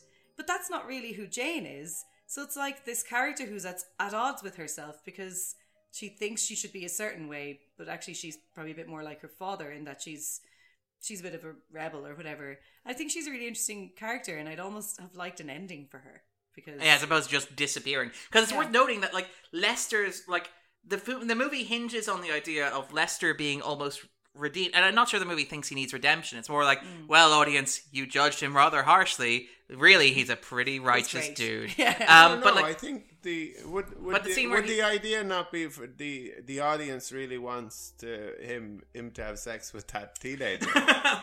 It- it- I'm it's not I don't yeah. think that's crazy talk. I think Okay. I think in some ways, and if you look at how the film is marketed, Yeah. it's a fantasy, and like I think we are watching because we like Dream we of- him to, but like we dream of breaking those rules or taboos and sort of like Yeah. being ourselves and indulging and ourselves the to a thing certain is that they go to great lengths to make sure that the that her friend, the girl Angela. Mena Suva- Angela, um, is really self-sufficient, confident, like grown-up woman who's able So to it talk doesn't the seem talk. particularly predatory. Yeah. Exactly, and it Up until the doesn't yeah. like it. Like if if like obviously it is, but like it feels like this is a person I connect with, and she's grown up enough Yeah. to handle that.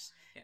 But we Uh, find out she's not. Yeah, well, that's it. That's the that's another like narrative sleight of hand where it feels very conspicuous that the Yeah. hand of the and again it happens with Carolyn as well, where even after Carolyn makes that criticism of Lester, Hmm. she's also she's having an affair, and like it doesn't matter that Lester has been dreaming about having an Yeah. affair and is just waiting for the opportunity to have an affair. The fact that Carolyn has an affair first means that the movie and like entirely like Lester says, you don't get to tell me what to do ever again. And again, that's a moment where the movie, you know, you're like, a smarter movie would be ironic about this because, dude, you've been thinking about boning your daughter's Yeah, best friend. exactly.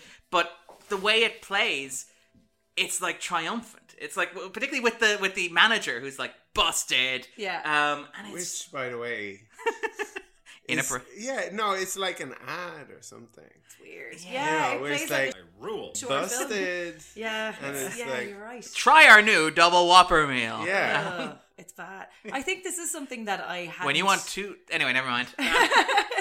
um, this is something that I hadn't really thought about ever before, but like tonally, this film is a mess. Like it in my head, it plays like uh, Desperate Housewives, yes, and sort of steering a lane almost. To the, yeah, the- and like, and I love Desperate Housewives, Yeah. and I'm fine for it to be Desperate Housewives, but it isn't. It is. It is actually just like certain aspects of it. Like as I said, and I, I'm sure some of this might be deliberate, but like the teenage stuff plays one way. Lester's kind of uh, nervous breakdown, whatever the hell it is he's having, that plays another way, and then Carolyn plays another way. But like, I don't think these things fit, and when they come together, they're awkward, and they often come together around the dinner table Yeah. and like ordinary people, like kind of situation of like families having awkward conversations around dinner, dinner tables. But you don't I, like. I don't want them to to make make, make up or or, or anything. Healthiest thing to do would be to get a No, no, divorce. They, Yeah. they don't seem like kind of people that I that that are kind of misunderstanding each other. No. They're just Seems not- they really hate each other. Nice people. they Like should ev- just get a divorce, and Janie should go off with Ricky. She'd be fine. Like, yeah. I mean, he knows people in the city. Drug dealers. Yep. yeah, it's fine. Yeah. She'll be fine. She'll be fine. Yes. Poor Bert can handle herself. Even Um, like knows what- Well, that's a separate conversation. the the uh the gay neighbors and I, I say gay- Jims. yeah yeah the Jims Mm. Um, Tapakula. I don't I don't think I'd have fun with them either What? I, I think the Jims look lovely. I like the Jims. the Jims Yeah. they, they, Well, keep in mind that my, I align with Carolyn. I feel like the problem in the Burnham household is Lester. I feel like after Lester's gone, everybody's a lot happier. Yeah, me too. Um, get rid of him. Yeah. Sorry, that's probably not what the movie wanted us, but anyway. Yeah. Yeah no no they they just seem really sort of um uh, What- dull and It's that sub- American suburban and- thing. yeah yeah Oh yeah, that's. I mean, I wouldn't want to live there and have any of those people be in my life. So, but, I- like, yeah. the but- Jims seem quite. I mean, as far as things go, like they're not a murderer and they're not like trying to sleep like, with their best friend. They don't own I any love Nazi your plates, I'm sure." roses," and it's like, oh, uh, or we we got you, and I know, I uh, anyway, sorry, because I was really struggling to to Find to- somebody. to think of of of people, and I found it difficult with them, to kind of, uh, Okay. e- e- even even with them. I yeah, I, I couldn't I couldn't think of somebody somebody that I liked. yeah. I, Janie might be closest. Yeah, she's definitely the person that I found the most interesting and watchable. But like, I, like she's a bit of a dick as well. Like, but she's quite. She's interesting and she's nuanced, and you know she's growing. That's the thing. She's a teenager. She's Yeah. supposed to be a bit of a dickhead. So I Yeah, feel like she's it. the one I have some hope for. She's questioning the things that her parents are doing. She's us, I suppose. You Yeah. know, she's questioning that. But at the same, and again, this is the thing where she's a teenager and she's raised in an environment, so she gets a pass. But things like the gigantic red flags that should be hovering around like Rick's head, where it's Her like, name on fire. yeah, yeah, Yeah. that was that was one in Yeah, particular. Like, that was, Oh my I- god, I no! I wouldn't have liked if the boy did that. Yeah. Did We No. laugh. I. Uh, I think I we might have might laughed. been Just, more, or yeah. we might have screamed laughed. Yeah, that's Yeah. mental. Like, And, And- but Angela's like, this guy's a kill you." psycho, and she's like, yeah, so what? So am I. I'm like, okay. And, and like again, the Chop movie's sympathies are so aligning not little with Angela. Yeah, like, no, yeah, like you would imagine Angela's she's shrill as well. yeah, that's exactly. And she's a liar. You can't trust Yeah. her. Um, she she's said she wasn't a virgin. Curses, foiled again, says Lester. but I mean, yeah, even things like the constant videotaping of her, and like he does stop when she asks. Yes. which is you know nice Then he consent. starts again. Yeah, like without her uh, kind of uh, realizing that he's doing it either. Yeah. He That's says, true. Okay. It probably just coincided that he was running out of battery. Yeah, just sort of close it anyway. Or even the little bit where yeah, and you know that after the after this whole thing's like wrapped up, you know, and not just because of the script, but you're going to end up with a situation where his recording of her saying somebody should murder Yeah. my dad is probably going to land them both in a lot of trouble. Which I think the film was getting at, but then doesn't follow through on No, at all, which but- is kind but of because weird. they're not Lester, they don't matter. Yeah, yeah, Like, exactly. there's Who no? Um, can we talk about that scene where it looks like Ricky is giving Lester a blowjob and his dad is looking through the window? Because that's the worst thing I've ever seen. It is so. I rule. Very brief blowjob as well. Um, like, his Colonel dad knows a thing or two about blowjobs. Colonel, Yeah. Colonel, didn't you raise your son better than that? He's in the army. It's like he licked an envelope. and then, um, Such a strange, yeah. strange scene, and it plays like some crap comedy moment, but it's. I it's actually, dramatic. I, I quite like again. This is why the thing where his arms going back like that? Oh, it was, Oh, okay. I hate it so much. I have a kind of a soft spot for that sequence, not because of any realistic sort of sense of it, but in terms of I like the use of the windows, the recurring use of windows, I of like like the peering into perspectives. windows. But even mm. the thing where you have in that sequence, he's viewing through two different windows, and he's missing the space Yeah, in the middle in the between middle. them, and it's like a visual metaphor. And I know that it's you know really condescending, trite, and it's like. Again, I think what what was it we were talking about? American History X was like movie. I see what you're doing Yeah, here, yeah. but I, I kind of I like that aspect of it where it's you know Me too. I wish they'd just done it better. I Yeah, mean, there's, no, there's no. a million ways to make it look like someone's giving a blowjob without it looking so stupid. I hated it. But then one of the things. Then again, like I you'd think have to be they- confronted with the possibility of Kevin Spacey and a young man. They could have just Yes. they Yes. they uh, one one way Yeah. to make it look Sorry. like uh, like like like it's a blowjob is yeah have it uh, be uh, him giving him a blowjob. The, the, the, um, and in, Andrew's solution right there. and in the movie it would make sense because it was like oh sorry I, I, I, I, I don't have any money to pay you for drugs yeah um the per, per, per, Per- there, perfect. there there we've solved this. Andrew's Andrew's it version would- of American Beauty will be a very different film. Very we've, different film. we've improved the film. Yeah. Um, in term, I actually have "bastard" written down here, by the way, in my notes about Lester, and it's the moment when he's in bed and he's kind of jerking off, and his wife gets really upset about it. But it, it's more the thing where he's, where like she suggests a divorce, and his response to her, and it's so like the movie again. There's a sense watching it. The movie is like that Lester Burnham. He's one righteous dude, uh, where he's like, on what grounds? I'm not a drunk. I don't sleep with other women. I don't mistreat you. I never hit you. I don't even try to cut touch you, since you made it abundantly clear how unnecessary you consider me to be. But I did support you when you got your license, and some people might think that entitles me to half of what's yours. And it's like, this is not a man standing up. Like the movie wants you to be like, look at how he's re-emasculating see him himself. smiling. Yeah, when he goes back asleep and you get the close up of his face, he's smiling. And the movie's meant to be like, look at him re-emasculating himself. Look at him asserting his masculinity. He's taking control. This woman has been like controlling his life. She's been reducing him to nothing. And it's like he's finally taken back a part of himself. And it's like, no, he's being incredibly abusive, manipulative, and Yeah. yeah, gross. But this is the thing. I think when I was younger and I watched this film, I, it, it just told me I wasn't supposed to like Carolyn, and it doesn't give you any opportunity to change your mind really. And so you're you're just gonna go with what he's doing. You're kind of like, yeah, she's awful, but she kind of is like. But that kind of speech that you're supposed to be a little bit like, yeah, but You show her. Lester, It's yeah. so horrible. It also makes uh, masturbation seem really unglamorous. Because it is really glamorous in real life. yeah, exactly. I mean, Andrew's like Sam Mendes did some really great work with the rose petals, very creative, like imaginary sequences. Couldn't he at least have been a bit more creative all the with the more sequence where Lester's All the hand is under the sheet? All the wanking looks so sad. It's sad. It's sad wanking. like, I mean, the film acknowledges that it's sad wanking. It's like this is the highlight of my day, um, and even the scene under the. I kind of like again. This is the thing where it's as a comedy beat. It kind of works because it's so sad. Yeah. The sequence where they're in bed together and he's masturbating and she realizes he's masturbating because it looks so pathetic. Yeah, like it made me angry too, though, because it was such a disrespectful thing. Yes. It was. It's, uh, it's Yeah. a disgusting thing. To, like, it's At least go to a bathroom, thing. Lester. Exactly. Just go to the bathroom. Yeah. It's just such a.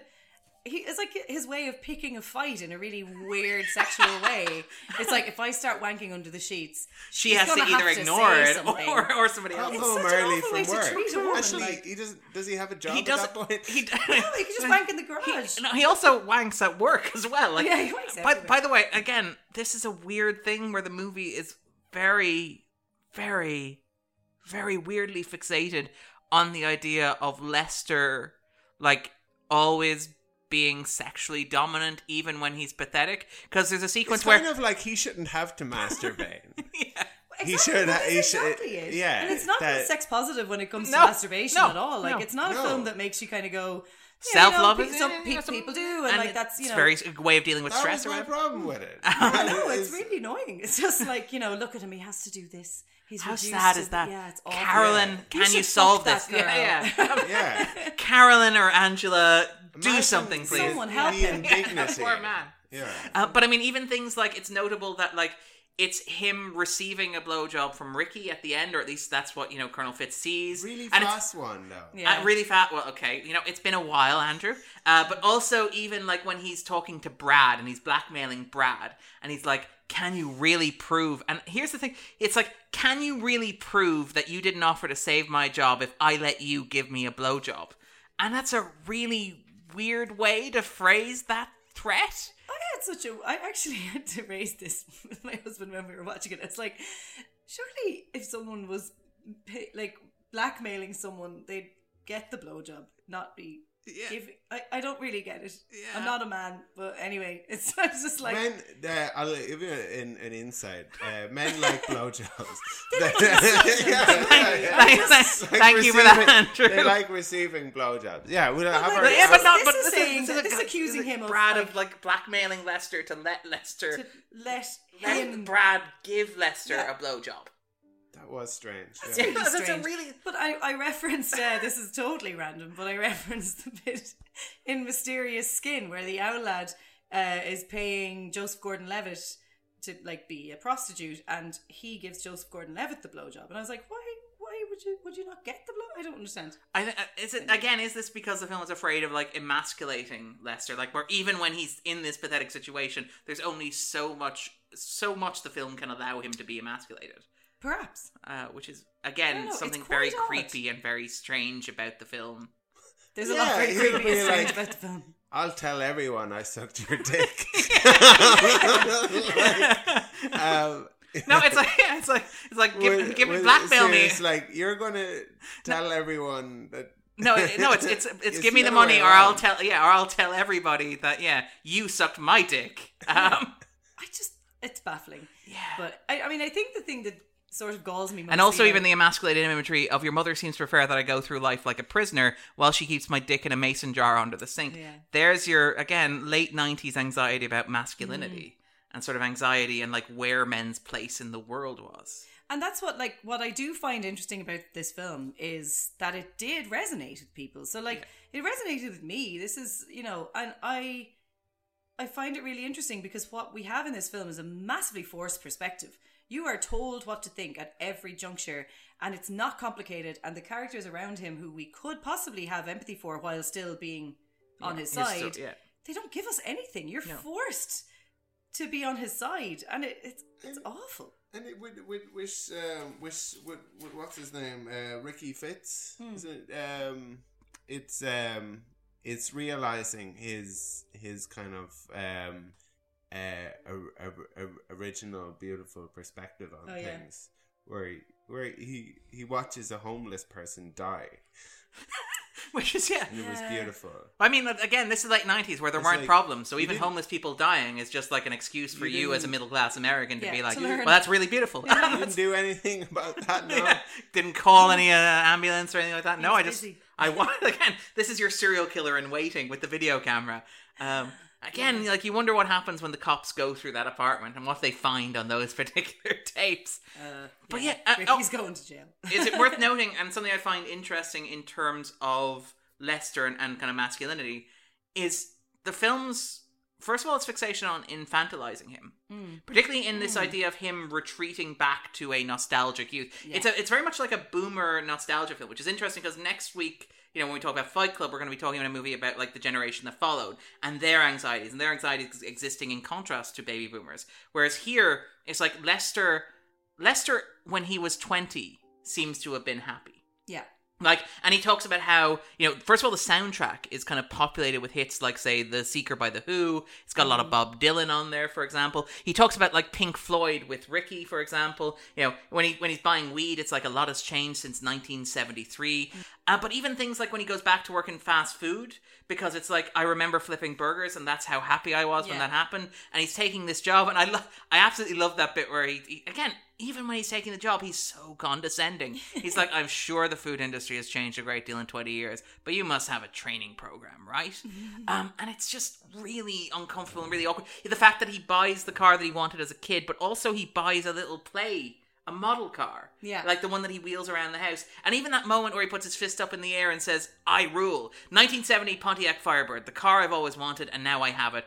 I rule as well. And like even things like when he's talking about like sleeping with Angela, if you were being very generous, and I'm not feeling very generous, but if you're being very generous, you could argue that it's not an old man seducing a child, though it absolutely is, but it's him trying to pretend to be a child seducing another child. The weird thing is how how supposedly kind of enlightened um, uh, Lester is compared to Carolyn and and um, And even Fitts, for example. Yeah, but they, but they have they have like kind of Carolyn listening to um, Oh, uh, yeah. me centric uh, living. Yeah. and it's like if you want to learn about me centric living, Just look at kinda- Lester. Yeah, yeah. He's the most selfish person. He's always like, "Listen to me, honey," and it's like, "Don't interrupt me." And Sit down. Yeah, yeah.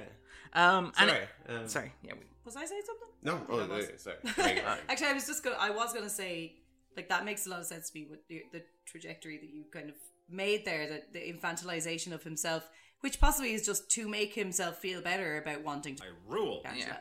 Um, but that is a really interesting point, and I hadn't really thought about it like that. But Yeah, well, I think maybe like part of me wonders if that's one of the reasons why I like this a lot less than I liked it in 1999.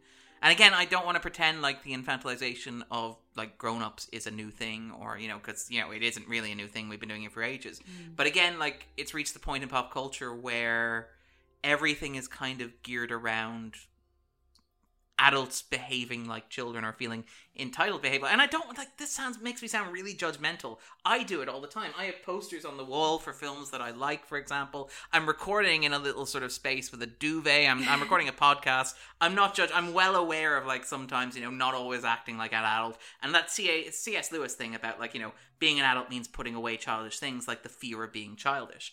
But at the same time like I think that maybe for me personally, one of the things why the film aged so poorly for me is that when Lester infantilized himself in 1999, it was like a weird fantasy. It was like a mm-hmm. weird nostalgic kind of like, well, I can you know I, I can imagine when I'm older wanting to be young again and wanting that and it'd be kind of cool because you know nobody's really done it because my parents they're they're very responsible people. They've grown up they've got a mortgage they've got a house they've raised kids they've been like grown ups and you know if somebody their age wants to go back and be a kid well that would take a lot of guts man. That would take a lot of courage. Whereas now I look at things like say popular culture and how you have entire generations of people who are like very fixated on things being exactly as it was when they were a child. Men in their 30s and 40s arguing over Star Wars films and things like that. And again, like I love Star Wars films, and I think that like fandom for Star Wars films is great, and whatever makes you happy is good. But from your childhood. but yeah, okay. Andrew's Andrew is being a bit blunter than I am, but I would agree with that. Like, I mean, I wouldn't be quite as like blunt in my assessment, but I think there's a lot of truth in that. I think that's very fair. But isn't it more as well that like it's it's not about like I enjoy lots of things for nostalgic reasons, lots of them. Um, but it, I guess it's like there's victims in Lester's world. Yes, that's it exactly. Like, This is it. Like he's. It's not like um, I'll retreat into my room and listen to my whole albums uh, because I loved Hole when I was a teenager and it makes me feel like you know, and all that. That's fine. But Yeah. like I'm not like This like I'll give up all my- responsibility. Yeah, Yeah. like creating um monsters and like he, he created a monster in his wife. Yeah. and his daughter, who he's like, "You're going to be I rule. like your mother," you know, like Last words he there's says to her, victims by in the this. way. Yeah, it's horrible. But this Uh, is but it's like, okay because he stares at her picture before he dies. Yeah, so it's which again fine. is, is how me centric the film is in terms of Lester. It's like Yeah. Lester's redemption doesn't involve making up with his daughter. It's just him staring at her picture, realizing That's yeah. at the point where a lot of people are stroking their guns. it's that kind of who shot Mr. Burns. Um, and actually, like again, I think that's something Mendes does really well. Is he plays up the "Who shot Mr. Burns" aspect of it, and I think that Mendes, to his credit, like he plays up the pulpy silliness of the film as much as he can while dealing with the screenplay that he has. Mm. Yeah. So like, I don't mind certain cartoonish aspects of it because it feels like if this movie were played entirely straight, it would be even more Yeah.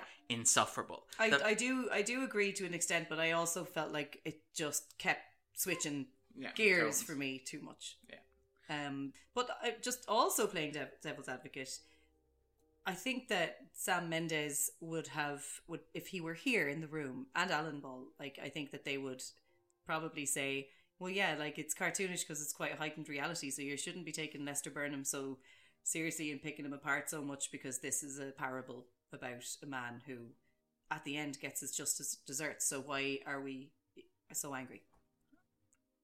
Is Yeah. that what they would say? Maybe. I mean, I, I don't even think that he gets his just desserts. Like the He movie, does pla- he does he does die, does but the, killed. but the movie like plays this as a moment of spiritual enlightenment. Yeah, it's no, like he that's true. finally gets nirvana. It's like I finally saw all of it, all of it. It's like everything that I It's And I was great. Everything that I did in this movie that got me to this point was worth it. Not because I'm leaving my daughter behind tragically scarred, not because my wife may be implicated in my murder, not because my my, my weed dealer may go to prison for this, but because I, Lester Burnham, who rule, achieve spiritual enlightenment. This Oneness with the universe. Yeah. yeah.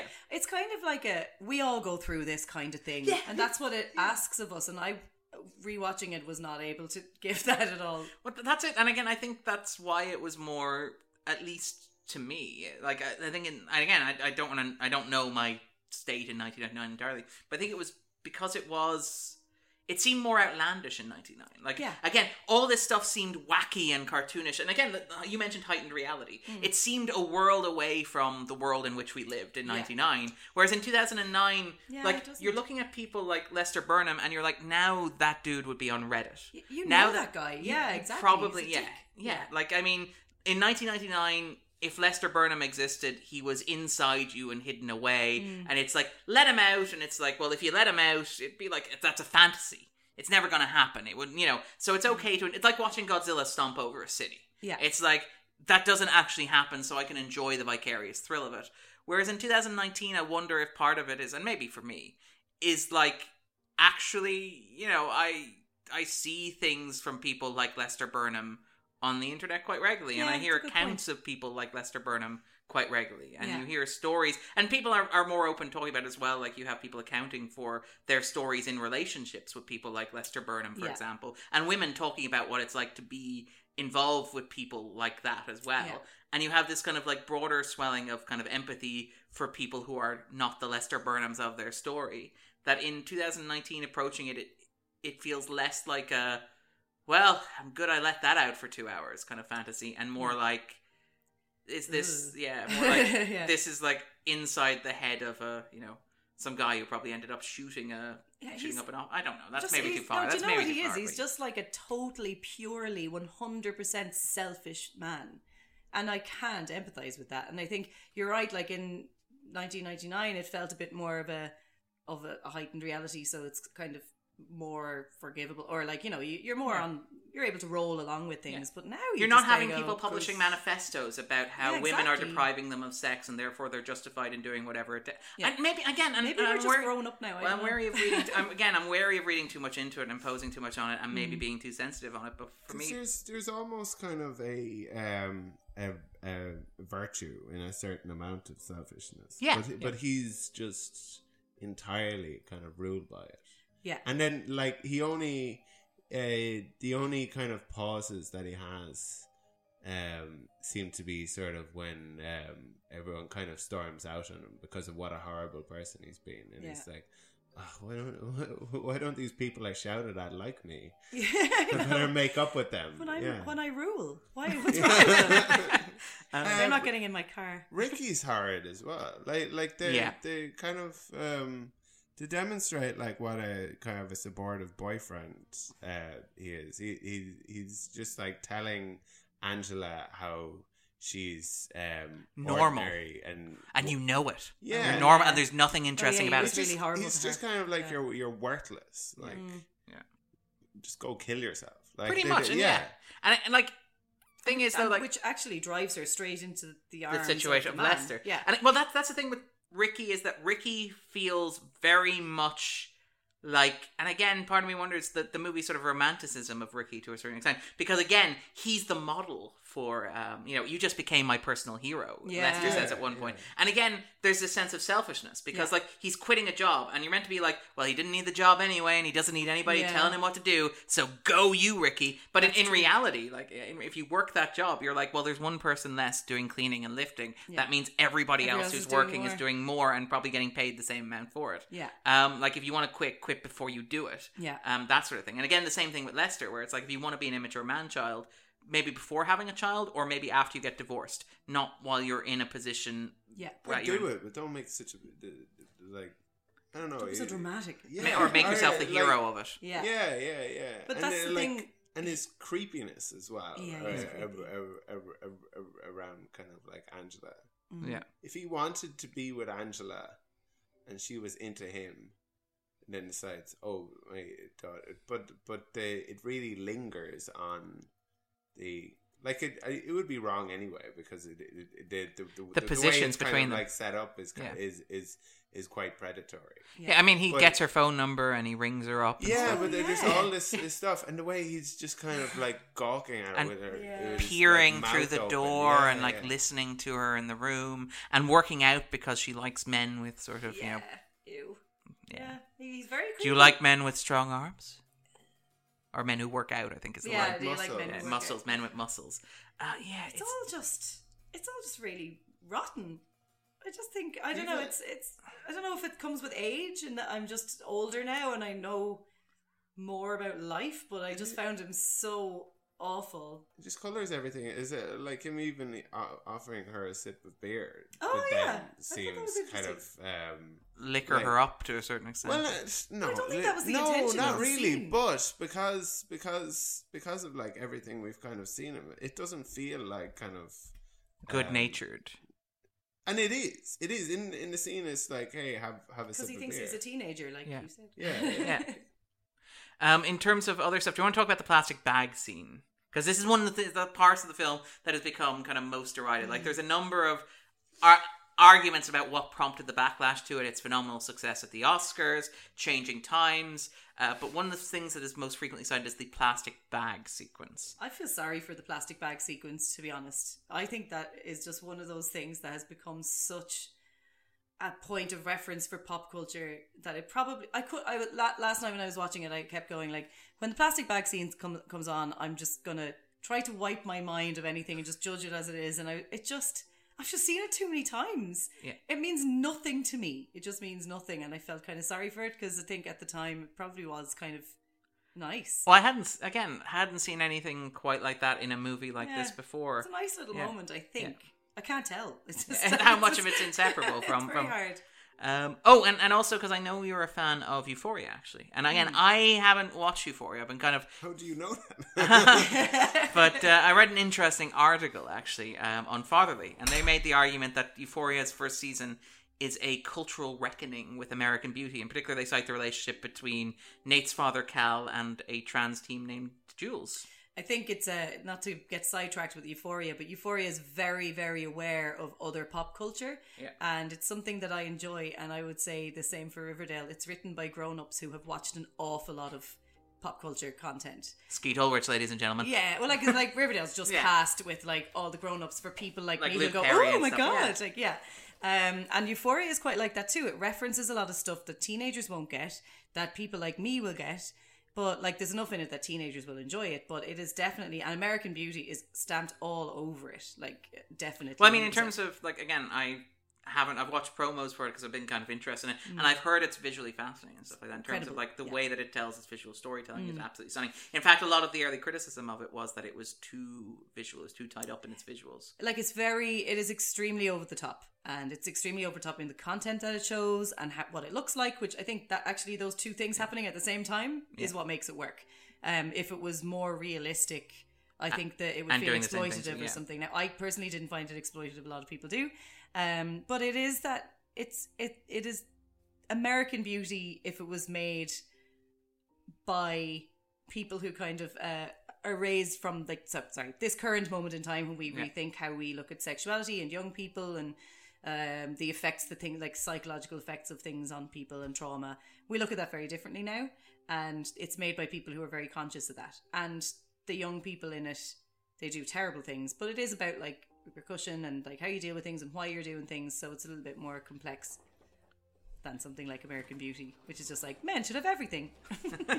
Um, and very quickly before we kind of wrap up, anything on um, the visual style of this? Because I remember being very taken with it visually and being very sort of like, and again, I kind of, I was rewatching it. I was kind of, I don't know if I was impressed because so much of it is kind of filtered through that quirky indie Sundance type film in the I years mean, since. it's, uh, the the the um there i- there there um there is something um uh memorable with the the the, the scenes with uh with Mena Suvari. I think each of them they're Yeah. kind, kind of like different.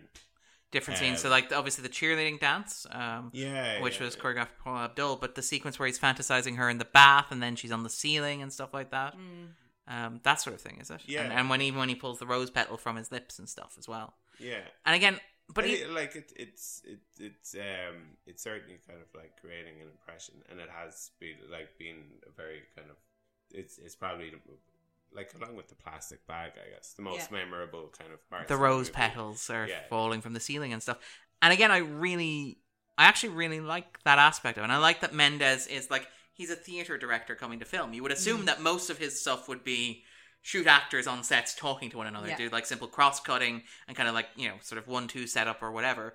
And it's like, no, I'm actually coming to film. I'm going to do something very filmy and very Yeah. cinematic. Now, he had a reputation when he was in theater for doing stuff like experimental work. So I think it was Cabaret, where he actually, the audience would sit in the set and the set would gradually deteriorate over the course of the night's performance as a commentary on on that sort of thing.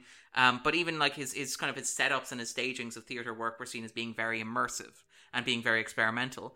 But I mean, it is a very visual film. And again, you're, you're right that it's as much the plastic bag, it's the visuals that kind Yeah. of linger. Um, I think the stuff that I that all the stuff you've just mentioned, I think are really really interesting and really cool, and some other sequences that look really well. But overall, I kind of I was a bit disappointed with how it felt, how Okay. it looked. I felt like um, my version of it in my head was much more polished and uh, just a, a little bit more of a cinematic quality to it. It felt a little bit TV to me while I was rewatching it in a way that I wasn't expecting it to. Was it because arguably so much of television has been inspired by? I mean, And you po- cite like Desperate possibly that is it, Housewives and, and things like obviously So much, Six yeah. Feet Under and stuff. Yeah, Um, and it could it could absolutely be my own thing that I'm bringing to it, but I was just a bit disappointed that it didn't feel as As cinematic cinematic, as as I wanted it to. But like, there are definitely sequences and moments, and and similar. Like I, I should say about the story and the script and everything. There are moments in this film that I thought were really good, that worked really really well, but just sort of overall, I just was a bit disappointed. Um, and Maybe uh, K- Kane uh, kind of reminded me of a of a David Lynch character. the, He the felt- Someone uh, out of felt- Twin Peaks? Yeah, no, he felt like he could be one of with those. the eyebrows Yeah, and the yeah. uh, That's an interesting point. Yeah, he really Well, no, he, does. Yeah. he does feel very cartoonish as well. And I mean, even even the say the sex scene between them in the motel, but even things like, and again, there's lots of little touches like the sequence in Brad's office where the first time it's shot, it's shot with Lester kind of you know on with a wide lens, Mm. so Lester seems really small. He's almost swallowed by the chair that he's sitting in, Yeah. which gives you this kind of impression of kind of a guy being crushed, you know. Yeah. Um, and even like even the way in which these things are shot up and hyper stylized, Yeah. or even like the way in which I think Ed, Edward Hooper paintings were or Hopper paintings were a huge influence Mm. on say the design of the household, the interior design of the household. So everything seems vaguely cartoonish and off. Yeah. The only issue is that that doesn't work with the kind of like content of the film to a certain extent. Yeah, Well, and- and, uh, it uh, it just occurred to me that um, there um, they they're going to have to uh, sack somebody else now. As a result of Lester's blackmail, they're probably gonna, yeah they're gonna have to sack two people because they need Yeah. to yeah. Oh, they need to pay, pay off Lester, and they also need to. Leicester doesn't care. Yeah, He doesn't give yeah. a shit about anybody except Lester because he wanted his rule. car. I love I love that when he's asked to like write a description of the job that he does, which is like fairly standard. Like you should be able to produce that in like an hour, if Mm. even. But it's like I think it's weird and kind of fascist. it's like, dude, you're a writer. This is easier for you than it is anybody Yeah, else in your be company. sound. Yeah. Yeah. Oh, that's Christina Hendricks' hand, by the way, which is very Oh, good that we yeah. recorded it around this time because this only came out the other day. The hand on the poster, it's Christina Hendricks' hand from when she was a hand model. Like that's actually a thing that exists, like not What a hand- Zoolander. what hand on So you know the one holding the rose, holding the rose in front of the belly on the poster for American Beauty. Oh, That's Christina Hendricks' hand. It's not her belly. It's another model's belly. She said it was a very weird experience shooting that. Uh, but apparently, yeah, it's uh, it's literally like Zoolander. The hand the hand jockeys are wired different than you model. face in Body Boys. Um, but it, I really like that. I thought that was very cute. That again, that just came out recently, which is yeah, really I- really I, good. actually just saw it the other day. Um, what I was gonna say or ask, or I wanted to get your opinions on. I'm not sure what the internet thinks about this, but just how the homosexuality angle is covered. Is that awful now? I'm not sure. I think it's interesting, and I think the scene is handled. The scene where Chris Cooper's character Comes in and kisses him. Comes in and kisses him. I And- actually think it's a really nicely handled I, I, scene. I felt like they dealt with that throughout quite well. Yeah. I think it, it's Particularly in the those- context of it's- 99, It's, yeah. a weird thing where watching the movie knowing that Chris Cooper's character is gay, um, like brings more to the performance Yeah, and the, the- the Yeah. drama. yeah. Like the Yeah. sequence in the car Where- when he's when he's talking with his son and he's like, "Don't placate me, boy." Yeah. And then you know Ricky repeats back this sort of like by rote, sort of like really hateful, rule. that- yeah, a really hateful thing. And he, because Ricky thinks that what that's what his father wants to hear.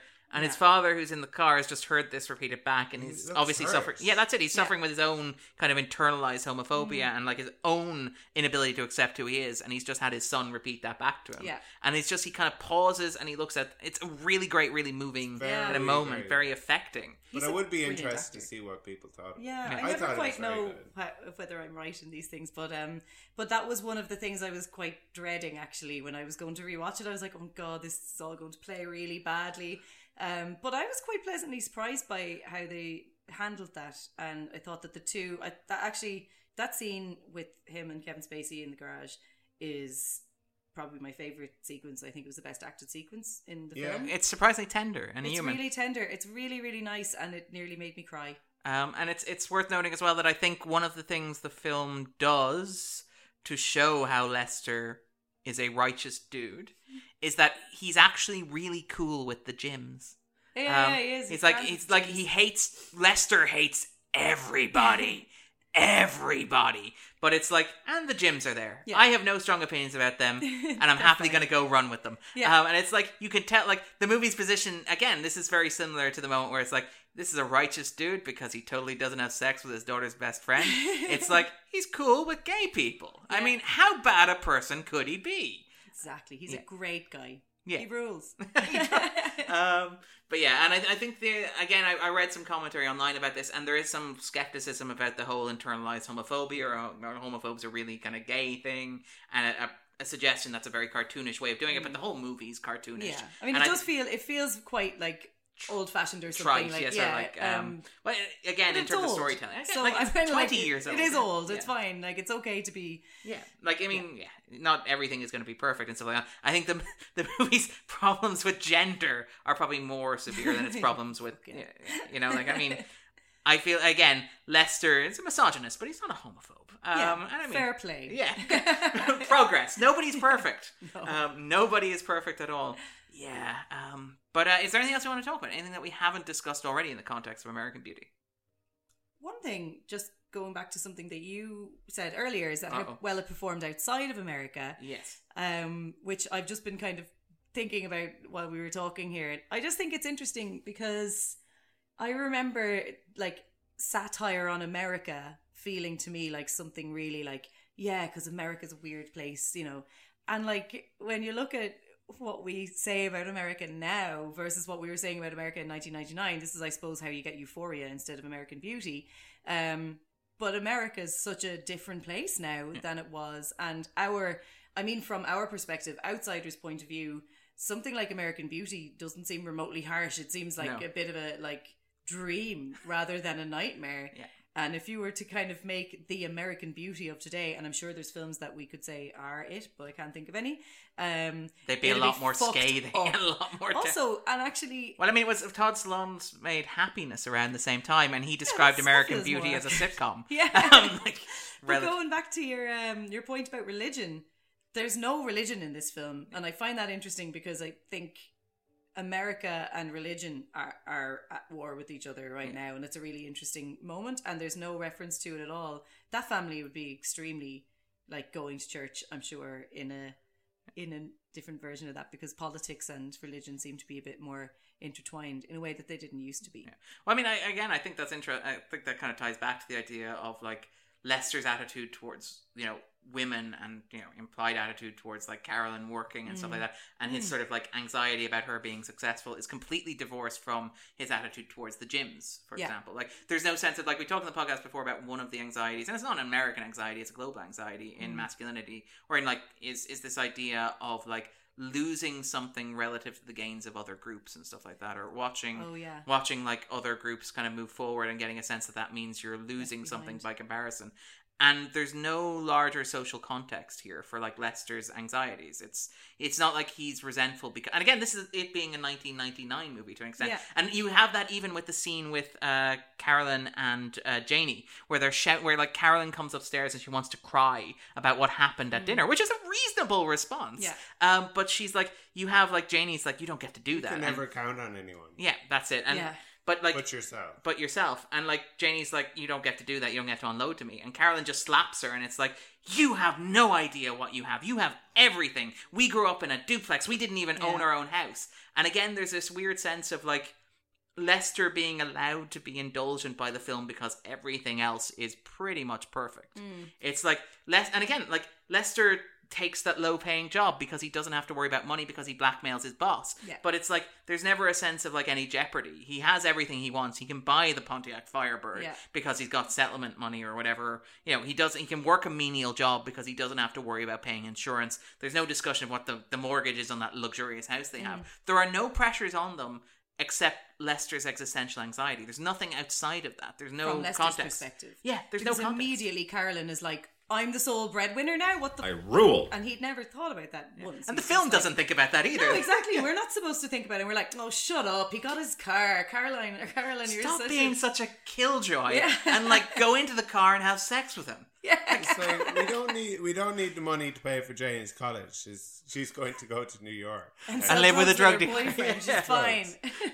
That's okay because like- we're a liberal. Uh, We're a very Not liberal all, family. Not all of them are drug dealers. Some of them are pimps. Uh, yeah, the Oh, ju- whole the whole underworld. it's just sort of interconnected. And just in terms of international gross, it's worth ma- noting that it made 130 million in the states, but 226 million internationally. Wow. So 63% of its income from abroad, and that's before things like China would have been a huge force as well. So this is amazing. In Interesting. the ninth biggest movie of the year at the worldwide box office. What was the Um, biggest movie of that year? At the worldwide box office was probably uh, the Phantom Menace. Sixth Sense was second. Phantom Menace. Oh yeah. yeah, um, which is amazing. Like Sixth Sense was second. Sixth Sense was Internationally. second internationally, and it was also second nationally as well.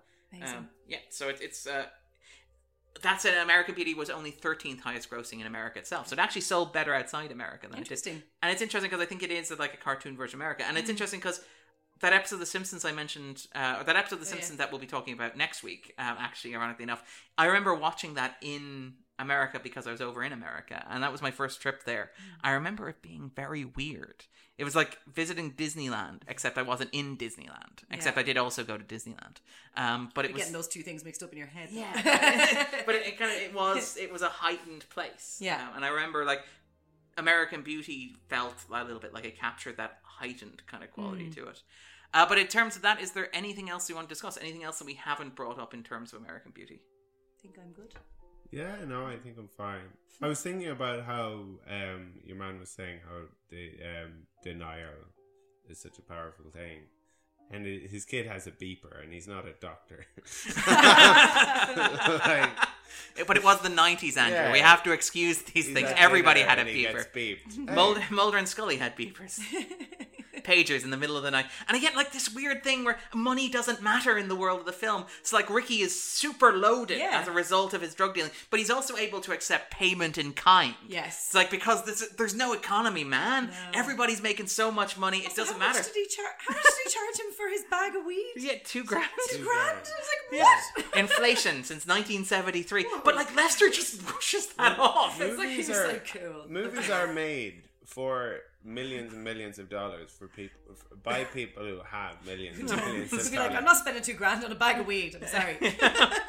these these Hollywood producers, they'd spend two grand on a bag Yeah. of weed. It's like that's that's where if, if you're paying under a, gra- a, a buck fifty, it's like not really worth it. Um, worth noting, there was actually some minor backlash at the time. Um, there was some very It's like branded weed. like with a little imprint on it. Every little every little sort of DreamWorks. grain. Yeah, has like- I see dead people. this is some good stuff. Yeah, it's like Um, Gucci weed. Yeah. But it is worth noting that like one of the few voices that was raised against it was the reviewer in the Orlando Sentinel, who was uh, Jay Boyar. And I'm only mentioning this because it has a killer last line, which seems which has aged arguably better than the film itself. In addition to being rather obvious, the film is also so smug that Donald Trump on his worst day would seem positively humble by comparison. This was written in September 1999. Whoa. It's like, yep. Actually, I don't think we've used the word smug enough in this discussion. that film is extremely I rule. smug. It really is. No, that's that is that is yeah. Um, the perfect point end and and Thora Birch as well, actually, just um, Oh yeah, she's great. she is great. She did a lot of really great work around this time as well. a year before Ghost World, right? Which Yes, is like my favorite film. and with Scarlett. Johansson as well, and, and sort of like again, you have this interesting thing where Birch is in movies with female, uh, sorry, with other kind of young female actors, Mm. and they go on to stuff, and she doesn't. She's had a very sort of troubled uh, kind of career. Yeah. Um, do you know that her parents uh, were both pornographic actors, Yeah, and they met on Deep Throat. they met on the set of Deep Throat. I was just listening to her on a podcast recently, and I can't remember what the podcast was. Um, but she's a really interesting person. I'm just waiting for them to cast her as a parent on Riverdale, Yeah. which I hope they will do. Uh, you you heard it here first. That remind the when you when you mentioned Deep Throat, it reminded me of one of the credits in the movie that I wrote down. It was the the transportation captain is uh, Randy Lovelady. Randy Lovelady. What a Randy great Lovelady, name. Yeah. Wow, is that like some Alan Smithee thing where they I got wonder- fired or something, and they're like, just it put me down as Randy Yeah, Lovelady. Randy Lovelady, yeah. they should have called Lester Burnham Randy Sa- Lovelady. Hey, Sam Mendes, how about I tell everybody you let me keep my job? Sorry, apologies. We should be clear we are not defaming Mr. Lovelady. No, we're No. not. We're not. Or Mrs. Because Randy is. Oh, good point. It is could- yeah, it could be Mrs. Lovelady. Miss. Ma- ma- making this substantive. But anyway, um, so yep, so I think that about wraps it up. Normally at the end of Here's the transportation captains, the, re- the, the real backbone of of, of, of movie making. production. Yeah, yeah. Um, but yeah, um, and again, this this movie went on to financial, uh, to, to kind of wonderful kind of Oscar success as well. Um, oh, Thomas Newman's score as well is is phenomenal. Oh, I don't yeah, think we talked about really that good. enough. Like Dead Already, which is the kind of the Yeah, soundtrack. it's and I- fantastic. Andrew's been complaining a little bit about us using like the summer of '69 as our ironic opening to our summer of '99 season. We may have used uh, Dead Already as the intro to this one just because it's so Good iconic. one. And a couple of good covers as well. Like there's a cover of the of Because by the Beatles, and then there's Yes. the Don't Let It Bring You Down by Annie Lennox. They're like they're really good. Yeah. it's a good soundtrack. I'll give it that. Yeah, and actually very effective as well. Like Yeah. it's not just music you'd like to listen to. It works really well within the film. It makes sense as well, and in terms of Lester's sort of arrested development as well. Yeah. Um, which is great. Means we ended on a compliment sandwich. Yes. Um, actually, what we normally do at the end of the podcast is we ask uh, our guests to name something that they might recommend for listeners. They might think listeners might enjoy. what date is it today? Uh, today is September twenty eighth. Oh, perfect. Oh, fantastic! There's a film coming out in cinemas this week called Ready or Not, which is really good Darren fun. is so excited. Oh, have you seen it? I am. I'm seeing it tomorrow. Ah, it's good crap. I'm really looking forward to it. Yeah, I It's- like it. Yeah, Andie MacDowell Oh, and Henry Czerny. like I want, I want you to like just like don't be too excited about it, right? Because it it's it isn't like mind blowing. Like But, this uh, is taking films fun, into yeah. yeah. It is just pulpy fun, and Adam Brody's in it. who I love, and I I you must think I'm completely obsessed with teenager things, but like uh, it's just so much fun, and it's like go see this in the cinema, bring all your friends, it's good crack, get a beer, loads of popcorn, it is so fun. Yeah.